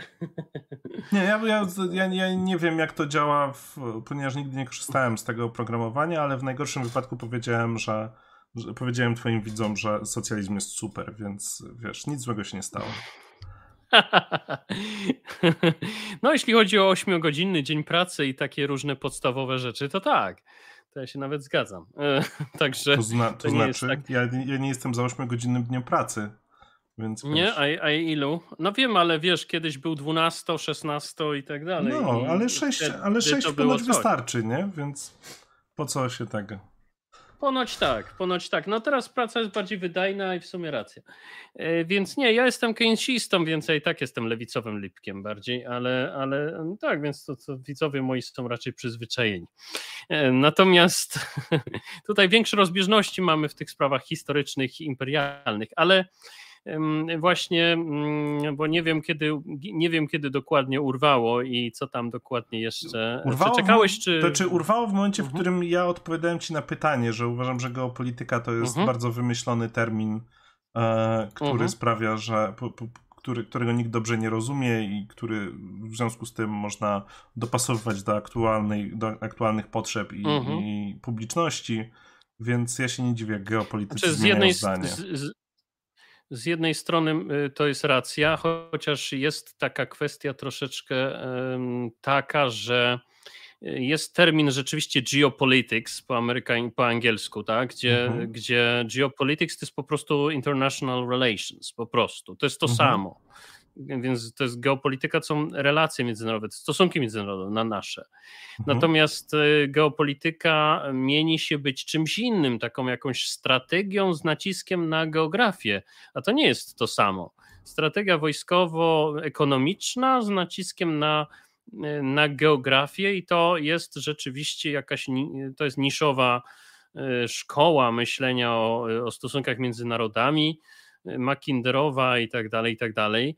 Mm, to, to, to takie, ten taki niesłychany nacisk na, e, na geografię jest dosyć co najmniej egzotyczny, ponieważ wypad, wypadkowa tego, co, co się dzieje w świecie, no to jest wypadkowa wszystkiego. Tak? No, na przykład no, geografia polega, jakby rzeczywiście od geografii wszystko zależało, można powiedzieć, że no Japonia i Indonezja powinny się zachowywać tak samo w polityce międzynarodowej, na przykład, no bo tutaj wyspy i tu wyspy. I no nie, no, ale na oceanie. Uwarunkowania Japonii, uwarunkowania e, jakby Indonezji no, Ale geograficznie. Ale, no, ale geografia, no wiesz, no geografia jest trochę podobna. To tak jak my i Białoruś, no podobna geografia, znowu to samo. No dobra, Białoruś jest landlocked, tak? Jest pozbawiony dostępu do morza. Ale generalnie można zestawiać takie mm, przypadki, które no będziesz miał dwa bardzo podobne kraje, tak? I mhm. mimo to y, i mimo to widzimy, że to nie jest bynajmniej jedyny czynnik, może nawet nie najważniejszy czynnik. Poza tym dzisiaj no jest ten internet, są te inne różne rzeczy są te nowe metody transportowe, chociaż oczywiście większość ciągle jest na statkach i tak dalej. Mhm. No i do pewnego stopnia ekonomia i inne kwestie się troszkę od geografii uniezależniają, więc też jest to takie troszeczkę trąci myszką, że tak powiem. I znaczy, co o tym sądzisz? Ja, ja w ogóle nie jestem fanem e, fantazjowania o tym, jak to, jak to wiesz, że, że rzeczy na mapie sprawiają, że łatwo jest zrobić podbój czy, czy, czy, czy cokolwiek innego, bo nie oszukujmy się, jakby mhm. jedynym miejscem, gdzie to ma naprawdę duże znaczenie, to jest Europa Universalis albo e, Victoria albo Hearts of Iron, czy inna gra paradoksu, bo tam możemy sobie faktycznie jeździć palcem po mapie i tak naprawdę nawet specjalnie nie będziemy, nie będziemy musieli się e, przyglądać poszczególnym lokacjom, bo one suma summarum w tym ujęciu właśnie wielkiej strategii są bardzo do siebie podobne, nie? Natomiast e, hmm. jak Bartosiak opowiada o, o geografii, no to dlatego, że geografię jest łatwo zrozumieć. W tym sensie, w tym sensie że jak powiesz, że Polska jest płaska jak stół i można czołgami z lewa na prawo przejechać bez problemów, to to jest łatwo zrozumieć. Nie musisz specjalnie fantazjować o tym. Nie, nie musisz się, się, się, się nad tym pochylać. Jakby e, nie, nie, mamy, nie mamy potencjału zatrzymywania rosyjskich czołgów jak, e, jak e, wschód Ukrainy. E, więc jakby to, to są łatwe do zrozumienia, łatwe do przyswojenia obrazki i znowu sprzedawca, który opowiada takie rzeczy, o tyle wie, co robi, że, że, że wie, że nawet ludzie, którzy potkną się o kilka dłuższych słów, które wypowie, ale będą pod wrażeniem, że je wypowiedział, zrozumieją te kwestie. No tak, no on mówi rzeczywiście pół godziny, a potem mówi nie wiem, nie wiem, nie? To, mm, ale najpierw jest, że o przepływy strategicznych, o Półwyspie, Bałty, o pomoście bałtycko-czarnomorskim i tak dalej. Y, to jest rzeczywiście takie troszeczkę obliczone na. Ja, ja, ja go porównuję z takim, wiesz, to jest taki dla mnie taki pastor z Mississippi, nie? Taki wiesz, że trochę Jesus loves ya, trochę zatytułowanie tutaj. No nie, on mnie się dużo bardziej wiem, kojarzy z takim. List do list do, do, do perwersjan, y, wers taki, rozdział taki. Nie, on mi się dużo bardziej kojarzy z takim nastolatkiem, który pisze bardzo ponure wiersze o śmierci w swoim zeszyciku, bo on jeszcze też często robi mhm. takie miny albo patrzy w dal e, jak tego, że, że to jest idealnie ten wizerunek takiego pełnego myśli, takiego młodego Wertera, tylko już nie młodego, no. Hmm, ciekawe, ciekawe spojrzenie, czyli taki filozof w pewnym sensie. Tylko wiesz, no, wszystko byłoby cacy, gdyby nie to, że on, y, że te jego treści są cały czas właściwie bardzo radykalne. On się nad niczym specjalnie nie zastanawia, a później jego fani mówią, że ktoś to krytykuje, musi to skrytykować w mocnych słowach, bo to są mocne słowa i są mocne słowa na mocne słowa, prawda? Kompletnie nie mające, nie przystające do rzeczywistości. No a, a potem jest, że czemu tutaj niepoważnie nie chcesz debatować z Bartosiakiem? Nie? To jest takie mniej więcej e, nastawienie. No a z czym tu debatować? To jest od początku do końca bzdura. Rozumiesz, to jest e, e, taki, taki galimatias. No nie no, tak swoją drogą. Warto, no, z, jakby, warto z nim. Taka ameba, taka, z taka plazma. Debatować. Warto z nim zdecydowanie debatować, dlatego że to jest trochę realizowanie tego, o czym on marzy. Jakby jeżeli masz mniejsze zasięgi od niego i jesteś w stanie przejechać się po jego głupotach, to jest czysta monetyzacja. No. Jakby... Znaczy on, jest, on, on, on raczej w ty, tych debat raczej unikał, krzycząc w niebogłosy, że ich nie unika. Także no, no. case e, przecież bardzo wielu E, już e, krytyków jego, prawda? Mhm. A jak sądzisz, na jak głęboko jest Jacek Bartosiak umocowany w tych strukturach pisowskich? Bo jakieś umocowanie musi być, ponieważ CPK, prawda? Jak, jak bardzo on mówi, bo są takie teorie, które się pojawiają, one niektóre są spiskowe, niektóre są bardziej sensowne. E, takie, znaczy niektóre są takie wprost wpiskowe, że widać ze wszystkich ten, ale niektóre są takie bardziej sensowne, że on trochę takie, można powiedzieć, stanowi taki, taki poligon doświadczalny dla różnych haseł międzynarodowej polityki e, naszego rządu. I wiesz, no czemu w sumie nie, nie? Taki ekspert niby niezależny, on nigdy nie mówi, za jaką partią się opowiada, co w Polsce jest ewenementem. W Polsce każdy zaczyna rozmowę od tego, czy popiera no, PiS, czy PO. Czy... Bardzo dużo, bardzo dużo prawicowych jakby mhm. person unika mówienia tego, że popiera otwarcie PiS ze względu na kontrowersje no z tym kto? związane. Ale kto jeszcze poza Strategy in Future tak robi? A wiesz co? Yy... Bo Ziemkiewicz na przykład mówi, że on by chciał, żeby PiS był bardziej radykalny i balansuje na granicy Konfederacji PiS no, i no, mówi o tym wprost cały czas. No tak, ale Ziemkiewicz marzy o tym, żeby być samurajem, więc jakby ciężko jest mi go traktować poważnie. A... Szogunem może, jak niektórzy. No, może szogunem. Ja myślę, że jeżeli chodzi o umocowanie Bartosiaka, to patrząc na to, jak funkcjonują e, jakby poszczególne organizacje pozarządowe e, na orbicie PiSu, to mhm. istnieje bardzo duża szansa, że on jest jakby kolejnym takim podmiotem, który w, zamian za przysługi dostaje kasę, a w zamian za kasę dostaje, daje przysługi. I jakby e, ja myślę, że to wszystkim dziennikarzom śledczym w Polsce zajęłoby nieskończoność czasu prześledzenie jakby e, całej sieci powiązań e, właśnie, właśnie PiSu z tymi różnymi bardzo dziwnymi i, i często żenującymi ludźmi. Natomiast jakby myślę, że koniec końców to nie ma znaczenia, ponieważ Bartosiak jest mimo wszystko osobą, która równie dobrze może się od e, PiSu odpiąć dalej i sprzedawać te same bajki i najwyżej wejść na orbitę właśnie takiej konfederacji i, i tyle z tego będzie. No, Konfederacji to może tak, ale generalnie mi się wydaje, że sprzedawanie tak kosmicznych bzdur, jak on robi, czyli na przykład, że geografia jest bardzo ważna, więc naśladujmy kraje, które kompletnie geograficznie do nas nie pasują, no to jest po prostu od początku do końca wrong, tak? To jest od początku do końca szaleństwo. Um, i, I moim zdaniem to wygląda trochę jak przesuwanie okna Overtona, tak? Czyli co jeszcze można powiedzieć? Czyli można być, bo mnie to niepokoi, można być szanowanym w niektórych kręgach przynajmniej, e, głosicielem prawd, które są w oczywisty sposób bzdurnym gównem po prostu, a mimo to jest okej okay w jakiś sposób. Rozumiesz? Właściwie w twoim programie ja miałem wrażenie, że ciebie też to oburza, tutaj widzę, mnie to, że tak nie, nie, nie, mnie to, mnie to, spoko. W sensie, wiesz, mhm. mnie to bardzo oburza, no jakby ja zdaję sobie sprawę, mhm. że Bartosiak jakby przesuwa, przesuwa granice dyskursu w kierunku, w którym ja osobiście bardzo nie chcę, żeby one się przesuwały, tak? Więc to nie jest tak, mhm. tak, że, że jestem na to obojętny. Mnie bardziej chodzi e, o czysto kwestię tego, że jego związek z pisem jest dla mnie kompletnie nieinteresujący, nie? Bo rzeczywistość jest taka, że e, niezależnie od tego, jak bardzo on jest przywiązany do tej partii, to gdyby nawet po prostu PiS zmiotło z planszy i on przestałby jutro istnieć, to opowiadanie tych samych bzdur dalej byłoby dla Bartosiaka nieskończenie opłacalne.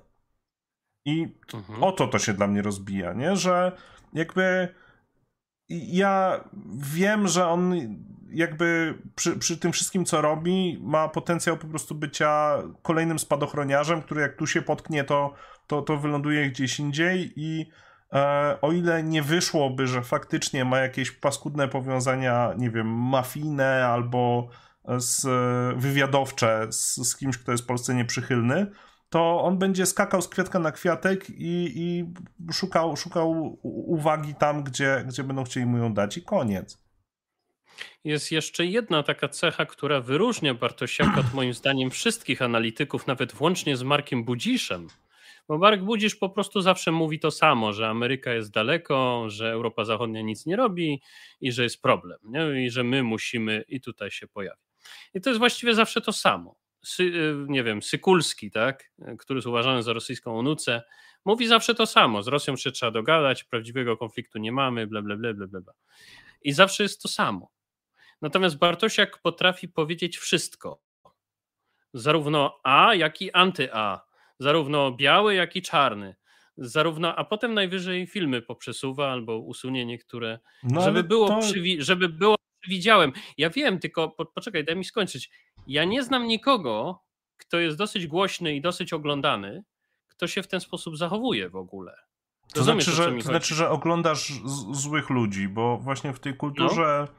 No. Mm, no. w, te, w, te, w, tej kulturze oportunistów, o której mówiłem wcześniej, to jest nagminne, nie?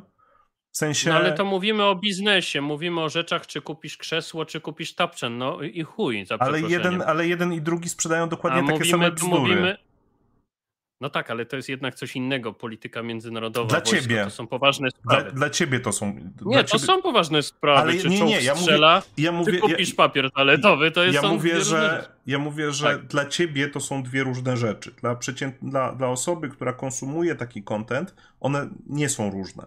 Mało tego, rzeczy ekonomiczne często są dla, dla tych ludzi ważniejsze, a taki Bartosiak, który wchodzi z ciekawostką do kogoś, kto, kto opowiada niesamowite prawdy o ekonomii, które nic z prawdą nie mają wspólnego, jest tylko kuriozum i ewentualnie dodaniem czegoś do fantazji, na której taka osoba się skupia. Więc jakby mnie pod tym względem Bartosiak o tyle nie zaskakuje, że to, to jest cały czas powielanie pewnego schematu, który dla, dla wielu osób po prostu działa i dla niego też. Znaczy tutaj bym się w pewnym stopniu nie, nie zgodził, w dosyć dużym stopniu nie zgodził, dlatego że ludzie się rzeczywiście tej wojny boją mhm. i e, rzeczywiście piszą, że nawet jeżeli ona jest odległa, rzeczywiście piszą, że Bartosiak powoduje, że oni spać po nocach nie mogą i nie tylko ja, ale także wielu innych, którzy krytykują Bartosiaka, dostają ciągle takie wiadomości na privie na Facebooku, że dzięki Bogu, że obejrzeli nasz, moje albo mhm. państwowca, na przykład ten ostatni film albo innych.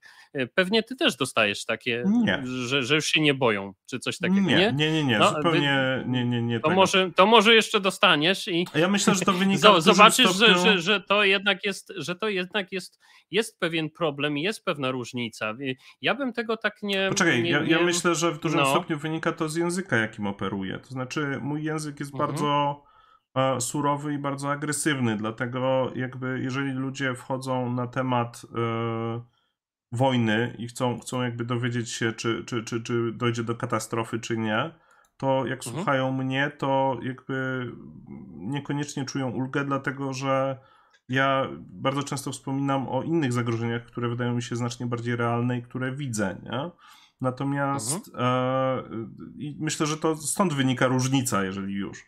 Natomiast e, jeżeli tak chodzi o, o e, fantazję czy, czy zagrożenie ze strony Bartosiaka, no jakby są przy, przy, przy każdej katastrofie, przy każdym poczuciu zagrożenia, no, jakby pojawiają się ludzie, którzy, którzy będą to zagrożenie monetyzować. No jakby ale, sprzedawców, ale... Worków, nie, nie, sprzedawców ja... worków na zwłoki Dobra. pojawiło się trochę przy covid nie?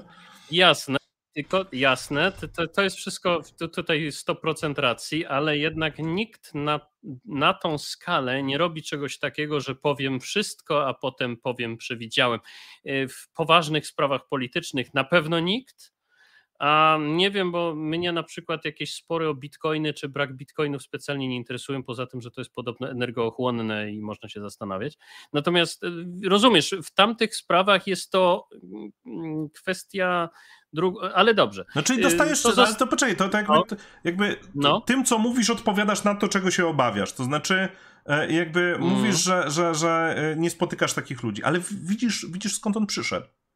Jakby to jest koleś, który po prostu sprawdził, nie wiadomo, nie, właśnie, sprawdził, że można... Nie wiadomo, no nie, nie, ale nie wiadomo poczekaj, skąd czekaj, bo teraz tego. E, e, on, to jest koleś, który powiedział, ja sprawdzę, ile rzeczy mogę powiedzieć w maksymalnie nieodpowiedzialny sposób, zanim ktoś mnie złapie za rękę.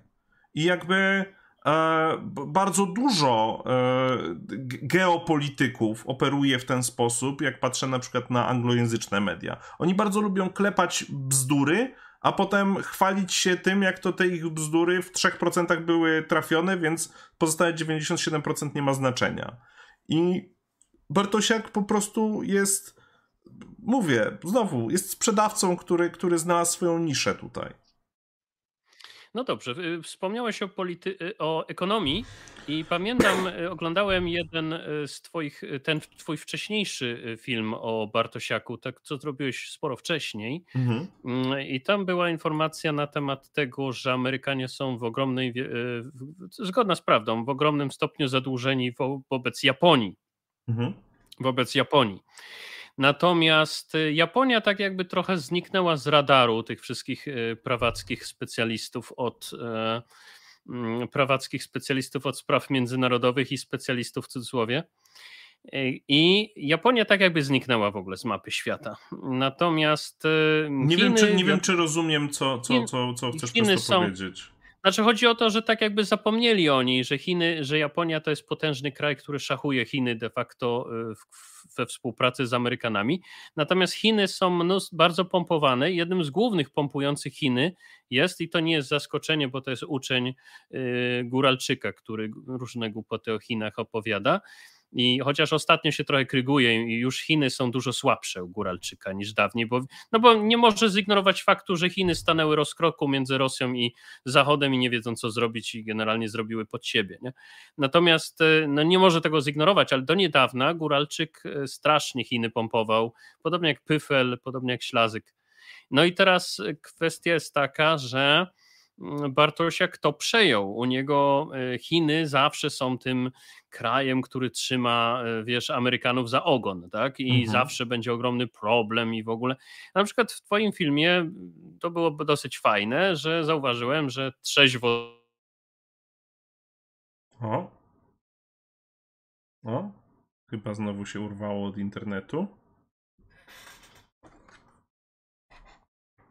Chyba znowu się urwało od internetu, niestety. Musimy chwilę poczekać. A... Ale widzicie, wszyscy mówią, że, że, że, że mam trzeźwe spojrzenie na świat. Dlatego warto lajkować, subskrybować moje materiały. Jestem, jestem tym o, tym i na Twitchu, i na YouTubie, i na, na, na, na Twitterach też. Wszędzie jestem. A ja chwilę, chwilę, chwilę spojrzę na, na mój czat.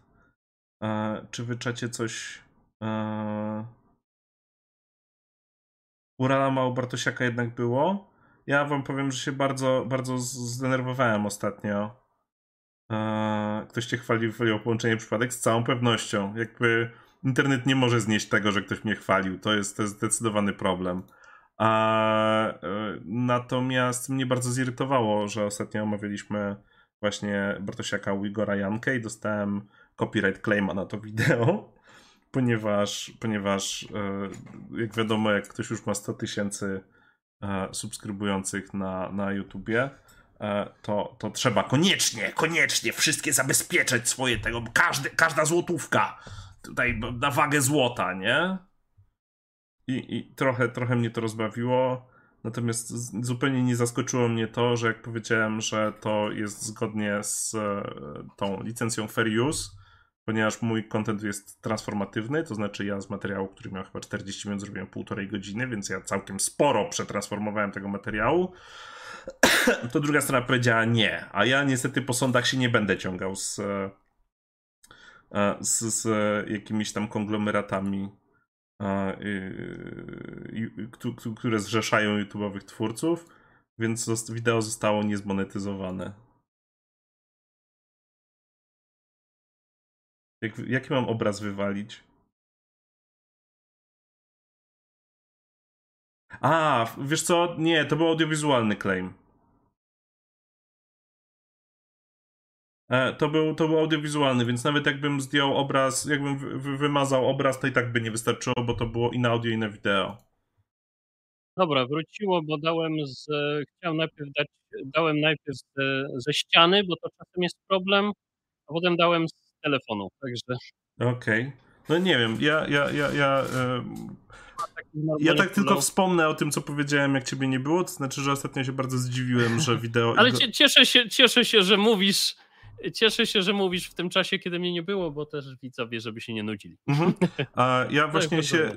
Ty wspomniałeś, że, że Bartosiak bardzo lubi, e, e, też bardzo domaga się kasy za swoje wielkie wypowiedzi. I jakby to o tyle mnie uderzyło, że to ostatnie wideo, które omawiałem Bartosiaka, czyli wideo u Igora Jankę, który nie jest jakimś przesadnie wielkim, to, ma 100 tysięcy subskrybujących, ale tego, e, ono mhm. zostało skopirajtowane e, przez YouTube'a, co mnie bardzo zaskoczyło, bo wcześniej wrzucałem inne wideo od Igora Jankę, które copyrighta nie dostało, więc jak powiedziałeś, że, że, że Bartosiak się domaga kasy, to się zacząłem zastanawiać, na ile to jest związane konkretnie z nim. Czyli, że on skłonił y, Igora Jankę. Y, że, żeby może, to wideo tak, po prostu było uh zabezpieczone, tak? No nie wiem, ale jest jakaś taka. Nie oszukujmy się, jest to w dużym stopniu teoria spiskowa i, i nie określajmy tego inaczej, bo nie ma też co, co, co, co, co przesadzać. E, powiedziałeś uh o Chinach, uh powiedziałeś, że mam bardzo dobre spojrzenie, ale nie wiem, co powiedziałeś dalej, niestety. No. Y, aha, chodzi o to, że. Chiny są generalnie przez e, Góralczyka, przez Pyfla i przez Ślazyka bardzo propsowane. Teraz mhm. troszkę mniej, bo stanęły w rozkroku między Zachodem a Rosją mhm. i generalnie zrobiły pod siebie, nie wiedzą co zrobić. I to widać i ja czasami idę do sklepu zabawkarskiego Smyk i patrzę, że wszystko co made in China jest teraz made in Bangladesz, made in Indonesia, także do, dobrze, jest pewne równoważenie, a przy okazji inne kraje sobie zarobią, to jest dobrze, chociaż wiadomo, że tam zaraz powiesz, że eksploatacja, tak, tak, ja się zgadzam, ale, ale wiesz, zupełnie, chodzi zupełnie o to, nie o tym nie myślałem, ale, ale proszę. No tego. dobra, ale wiem, że lewicowcy to tak potrafią, więc na wszelki wypadek. E, w każdym razie chodzi o to, że... Mm, Stany Zjednoczone są zadłużone także wobec Japonii, y, mhm. swojego sojusznika, tak. i to w ogromnym, ogromnym stopniu. I ty o tym wspomniałeś, i to, to właśnie nam na myśli powiedziałeś to bardzo, bardzo słusznie, i y, dałeś na to mocny nacisk, bo ludzie tego nie wiedzą. A to jest ważne. Ja też miałem o tym mówić, ale nie powiedziałem, więc tym bardziej się cieszę, że ty powiedziałeś. I zacząłem też o tym mówić, bo to prawda. I teraz chodzi o to, że mm, Bartosiak chyba żeruje także na naszym strachu wobec Chin i propsuje niesamowicie te Chiny, że nawet w obecnej chwili, kiedy jego guru, czyli ten cały profesor e, Guralczyk, mhm. E, który e, już o Chinach tak nie mówi, no bo nie mógł nie zauważyć, że Chiny się trochę wykoleiły w tej obecnej sytuacji, mhm. nie wiedzą co zrobić trochę ze sobą, to, to Bartosiak nadal te Chiny, wiesz, propsuje, nadmuchowuje i widać ciekawe, ciekawą rozbieżność, że on nigdy się nie cofa. To jest takie szaleństwo y, pompowania Chin w nieskończoność. Co o tym, ale co czy, tym sądzisz przede uważasz, wszystkim, chciałem spytać. Ale czy uważasz, że Chiny nie są no. zagrożeniem? Bo... Nie, są, są, tylko nie, nie chodzi, że nie są zagrożeniem. Są, tylko chodzi o to, że one są przede wszystkim straszliwie się przesadza, jeżeli chodzi o to zagrożenie. Mówimy o kraju, który, jak słusznie zauważył na przykład Serpenca, ten kanał tego y, Winstona, nigdy nie pamiętam jakiegoś tam z kanału Serpenca, zauważył, że Chiny do 2013 roku nie potrafiły robić kulek do długopisu, a poza tym do 2007 roku był ogromny problem z robieniem własnych silników do samolotów. Także to, to, ten kraj wydaje się nieprawdopodobnie nadmuchany w naszych. Y, ludzie o Chinach mało wiedzą. No wiesz, idealny straszak, nie? Idealny taki zły wilk, który cię zeżre. Ja nie mówię, że nie zły wilk, ale może wilczek. Nie zgadzam Mały się. Ja uważam, że Chiny, że Chiny są no, zagrożeniem dobra. i bardzo dobrze to widać po tym, co e, Amerykanie mhm. zrobili w stosunku do Chin w kwestii e, mikroprocesorów. To znaczy, jeżeli, mhm. jeżeli Amerykanie posta- Ja jestem pod wrażeniem, ponieważ ja dawno nie widziałem takiego takiego salta, jak to, co, to, co odstawili Amerykanie i jeszcze udało im się pięknie wy- wylądować na obu nogach.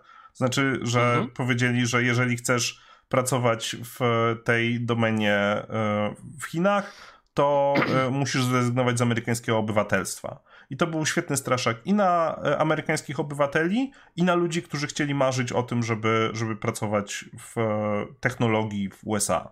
Mm, I jakby tak, to było sprytne. Oni jednym, jednym dużym tąpnięciem tak naprawdę wybebeszyli znaczący kawałek przemysłu chińskiego. Ale jeżeli patrzy się mhm. na, na, na, na Chiny, E, no to jakby nie robi na mnie wrażenia, że oni mieli problemy z silnikami czy, czy, czy jakby kulkami do długopisów. E, nie robi na mnie wrażenia też to, że oni jakby mieli mnóstwo Ale propagandowych. W jakim sensie? No, poczekaj, już, sensie już, ci tłuma- już ci tłumaczę. Ja, dobra, dobra. No.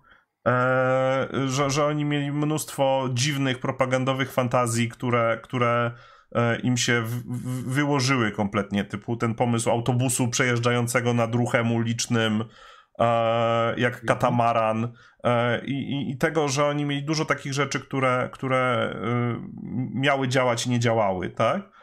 Mimo wszystko, jak patrzę na przykład na skuteczność ich w rozszerzaniu wpływów na, mm, w, Azji przede wszystkim, jak patrzę przy tym, że w, podczas administracji Trumpa mówiono o tym, że przy każdym stole negocjacyjnym w Azji, szczególnie, szczególnie południowo-wschodniej, siedzi ośmiu dyplomatów chińskich i zero dyplomatów amerykańskich, ponieważ Trump zaniedbał cały ten temat, no to ja ciężko mi jest nie widzieć w Chinach, które jeszcze właśnie Huawei'ami i szeregiem innych firm, a także tym, że na przykład TikTok u nich i u nas jest dramatycznie inną platformą, która u nich jest wartościowa i edukacyjna, a u nas sprzedaje naprawdę mnóstwo parszywych rzeczy. No, tak, ale, tak, ale u nas jest nie, nieobwarowana takim szpiegowaniem użytkowników. O, jak najbardziej jest obwarowana szpieganiem. Ale, mnie, ale mniej, mniej.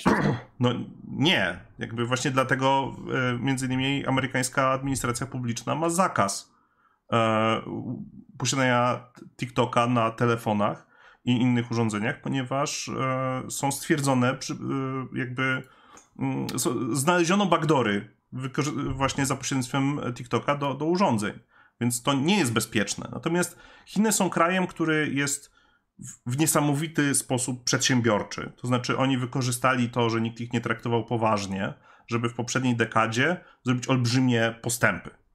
I jakby rzeczy, które, rzeczy typu ta inicjatywa Pas i Szlak e, są dużymi osiągnięciami.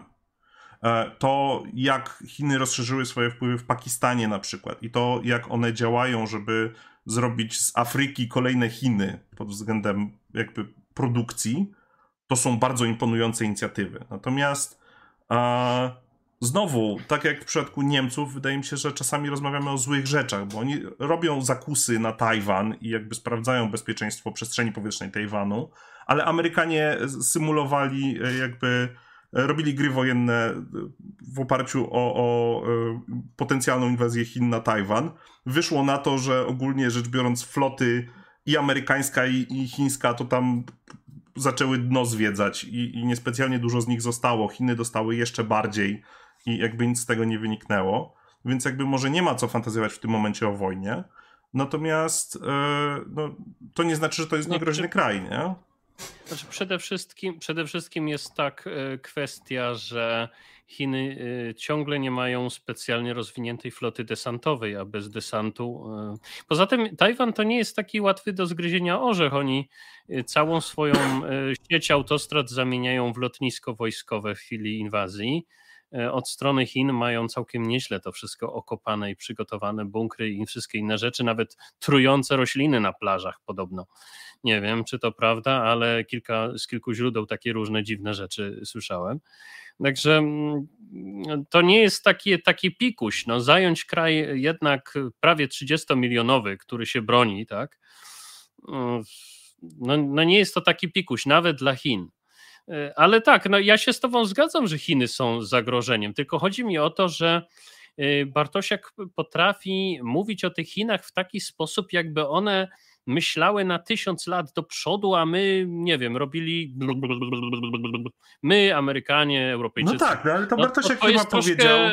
To no, Bartosiak to chyba powiedział, my, że... My mówimy, tylko jedno, jedno mhm. zdanko, my mówimy o kraju, który kiedyś wybił wszystkie wróble i ro, robaki im zjadły wszystkie zbiory. Mówimy o kraju, który sam niszczył swoją własną kulturę w rewolucji kulturalnej i zastraszał miliony ludzi i tak dalej. No, trochę to dziwne traktować taki kraj jako jakąś mądrość, nie? Nie, nie zgadzam się zupełnie z, z, z tym pojęciem. Jakby e, no. idiotów możemy, jakby idiotów do władzy da się wypchnąć jakby wszędzie. Więc e, to, że, że fantazje e, prezesa mało zostało, e, jakby były koszmarne i doprowadziły do, do, do, do katastrofy, nie znaczy, znaczy nie umniejsza koniecznie Chinom.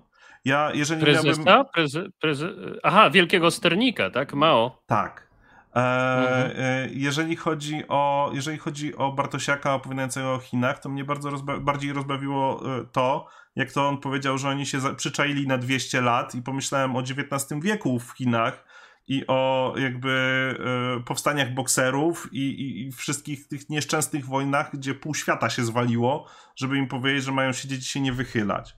I e, natomiast ja uważam, że to średnio ma znaczenie tak naprawdę, e, jak wygląda ich tak odległa przeszłość, ponieważ reformy, na jakie Chiny sobie pozwoliły na przestrzeni ostatnich 50 lat, są tak duże, jak to, co są tak duże, jak zmiany, które ZSRR przeprowadziło w swoich 50 latach i Japonia w swoich 50 latach do, do lat 90. I e, jakby. Mhm. Jeżeli te kraje są zdolne do, do, do, do, do, tak dużej przebudowy, e, to nie należy ich bagatelizować, bo mogą być groźne. Nie, ja, ja, tak? nie, ja, nie, ja nie bagatelizuję, tylko chodzi o to, że e, mówimy jednak mimo wszystko o krajach, które kulturowo są bardzo różne. Ja mam wrażenie, że Chiny są jednym z tych krajów, które nie mają e, zabezpieczenia kulturowego, że tak powiem, przeciwko szaleństwu. Mają nacjonalizm. Mają no tak, ale... niesamowicie rozwinięty nacjonalizm. I jakby. No tak. tak jak się, naturalny. Tak jak się w Europie e, straszy białą, słusznie moim zdaniem, białą supremacją, tak nie ma co, nie ma co ignorować tego, jak, e, jak bardzo Chińczycy wierzą w e, politykę narodowościową i politykę także etniczną, e, która, która jest u nich praktykowana. Więc to jest ich kapitał zabezpieczający ich odrębność i także pomagający budować ich siłę. No, odrębność tak, tylko czy odrębność sama w sobie jest siłą? Wiesz, mamy państwa, my, teraz jest bardzo modne takie gadanie, że jednolitość narodowa daje siłę, a ja bym powiedział inaczej. Masz kraje, które są niejednolite cię narodowo, jak Iran i Pakistan na przykład, złożone z 8-9 mhm. narodowości i jeszcze tam jakieś mhm. mniejsze. Mhm ale masz kraje takie jak Stany Zjednoczone, Francja czy Wielka Brytania czy coś, które też są złożone z wielu etno. Znaczy, najlepsze są te z Nowego Świata przykłady. Argentyna, Brazylia, Stany Zjednoczone. No to są kraje zasadniczo dużo lepiej działające niż Iran i Pakistan. A, i, i, przepraszam, co ja mówię, niż, niż Chiny, tak na co dzień. Więc e, jest to, wiesz, Chiny to jednak jest kraj, który jest jednocześnie pierwszego i trzeciego świata. To jest kraj, gdzie masz apartheid mieszkaniowy, gdzie masz e, niemożliwość zamieszkania w jakim mieście chcesz, gdzie masz pałowanie ludzi, którzy mają coś tam, im się nie podoba, gdzie e, urzędnicy się wprawiają w interiorze, a później jadą e, w nagrodę za to, że tam trzymali krótko tych chłopów w interiorze, to gdzieś tam dostają bardziej mm, wysuniętą, ładną placówkę. No, to, to no, nie czym jest to się różni, Czym to się różni od Brazylii na przykład? No od Brazylii dosyć znacznie akurat. No nie, no. bo jakby patrząc na prześladowania etniczne na przykład w Brazylii i patrząc na skalę ich własnych afer korupcyjnych, a także e, rabunkowej eksploatacji, z którą mamy do czynienia, to ciężko mi jest odróżnić Brazylię od Chin w, w kontekście, o którym Czyli mówisz pod system, tym względem system polityczny jest formalnie jest podobnie, inny, ale, ale mm. jeżeli chodzi o działania. No, no to... nie, nie, nie, nie, nieformalnie, nieformalnie, bo y, realnie też, bo Chińczycy de facto nawet nie wiedzą, kto, kim, nim, kto nimi rządzi. Rządzi nim jakiś pięciotysięczny komitet wyłoniony z partii komunistycznej, który w zasadzie nie wiadomo, kto to są. Nie ma drugiego takiego kraju, nawet komunistyczny Wietnam nie jest takim krajem. Jest normalnie, jest normalnie prezydent, są normalnie ministrowie, wiadomo o co chodzi. A tutaj to tak i są normalnie wybory. A tutaj mhm. to tak nie wiadomo o co chodzi. To jest taki, to nie jest taki kraj jak, jak, jak Brazylia, jak Wietnam nawet. Tutaj, tutaj, się, tutaj się nie zgodzę. Moim zdaniem y, jakiekolwiek propsowanie Chin ze względu na to, że oni mają jakieś ciekawe, e, ciekawe udogodnienia, ciekawe sposoby podejścia do spraw społecznych jest wręcz, powinno być wręcz podejrz- uważane za podejrzane. Ale Właśnie ja nie, dlatego, nie że mówię... nawet komunistyczny Wietnam jest, ja wiem, tylko chodzi mi o, y, no trochę, trochę nam się rozjechał ten temat, więc tu sum up, tak, ten podtemat nam się rozjechał. Y, tu sum up, wydaje mi się, że mm, samo niesłychane kreowanie Chin jako kraju geniuszy jest rzeczą dosyć podejrzaną, może tak to określę. Ale ja myślę, Ale... że to nie jest uh -huh, kwestia no. bycia geniuszami, tylko to jest kwestia tego, że nie, niekompetencja, no. którą da się wyeksploatować jest wszędzie i Chiny nie, mm, są, no. nie są geniuszami e, w tym sensie, e, że, że, że mają jakieś niesamowicie potężne mózgi, a mhm. są po prostu bardzo zaradne w tym, gdzie zasiewać, gdzie, gdzie, gdzie, gdzie siać swoje wpływy, tak? I jakby mhm. pod tym względem Rosja jest dokładnie o to samo oskarżana. Pod tym względem te, te e, totalitarne reżimy, które, które chodzi, chodziły z metką komunizmu, jakby wypracowały sobie pewne techniki działania, które są mocno niejawne i które e, są często bardzo skuteczne. Znaczy, nawet Rosja e, w porównaniu z Chinami wydaje mi się krajem w miarę normalnym, jakkolwiek źle to brzmi w dzisiejszych czasach. Dlatego, że w Rosji wiadomo, że Putin wygrałby wybory, tylko by wygrał 58%, a nie 75%. Wiesz, to się tam oczywiście odpowiednio podnosi, prawda, żeby dobrze wyglądało. No a y, w Chinach właściwie te zamiany lidera one nie, nie mają specjalnie nic wspólnego z tym, co ludzie mają w głowach i co by chcieli, a w Rosji tak. No nie wiem, ostatnie, ostatnie protesty podobać. przeciwko polityce zero w Rosji, yy, pokazują, że jednak, że jednak Chińczycy też mają jakąś sprawczość. Oni nie mają jakby ani sprawczości, ani parcia w kierunku demokracji ale e, kiedy mm, przychodzi co do dobrze, czego. Ale, ale to nie, nie, nie chodzi mi o to. Nie chodzi mi o to, że Chińczycy y, nie mają swojej, nie potrafią się postawić, bo czasami potrafią. Nie, nie o to mi chodziło. Mi chodziło o to, że y, to, że y, Hu Jintao został zamieniony na Xi Jinpinga, mhm. to to wynika z jakichś rozkmin partyjnych. To niczego takiego nie, nie ma w Rosji. W Rosji jest coś takiego, że jest e, pewien rodzaj konsensusu między bogaczami i wywiadow, eks-wywiadowcami. Mhm. To jest w porównaniu z Chinami normalne, tak? Natomiast w Chinach w zasadzie to są jakieś rozkminy, które są nazywane neokonfucjańskimi, a de facto są nie wiadomo jakimi tak naprawdę.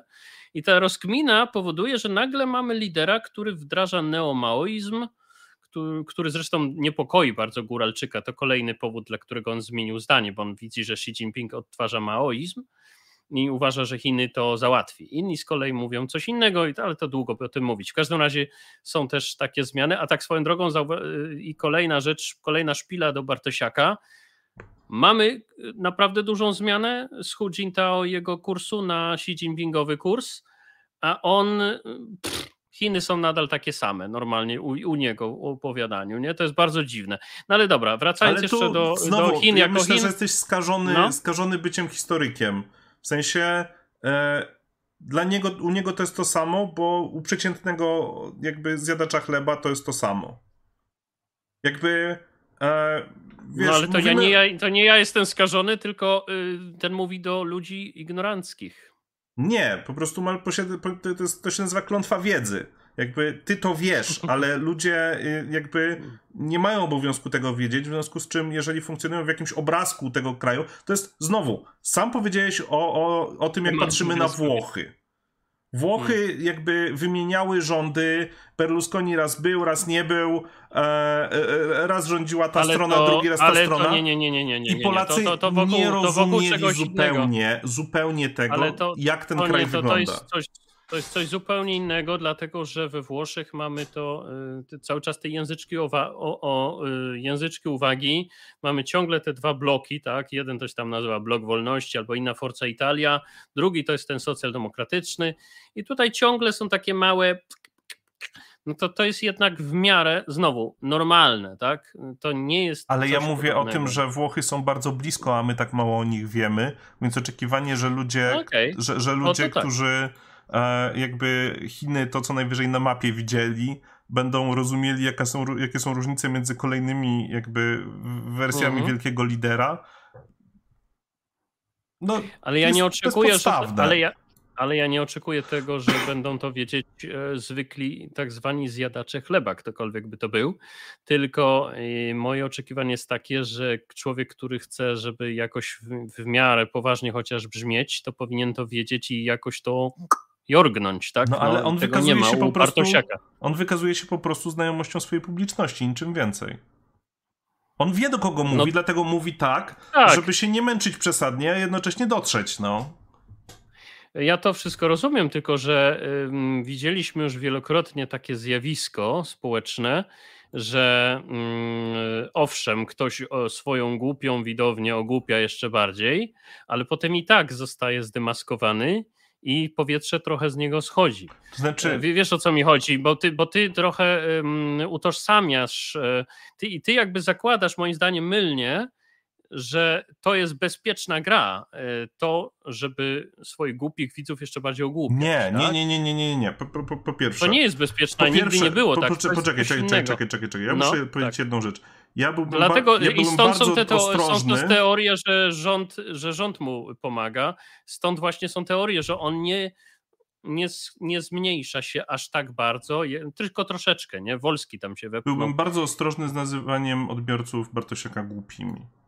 To jest jakby a ja nie, A ja nie, bo, bo ludzie, którzy przejawiali jakieś, y, jakieś e, zdolności intelektualne, raczej go już opuścili. I ja to widziałem na wielu przykładach, że ludzie Ale mówili. Wiesz co, jakby ja. No.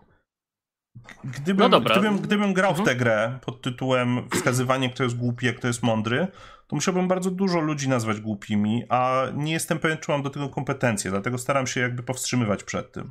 Natomiast. E no to, to nie, nie, nie w tym rzecz jest. Ja mówiłem, no dobra, kontynuuj. Ja myślę w ten sposób. Jeżeli oglądacie w tej chwili fan Bartosiaka, to w momencie, w którym e, powiedziałeś, że on jest głupi, bo go dzisiaj ogląda, to go straciłeś.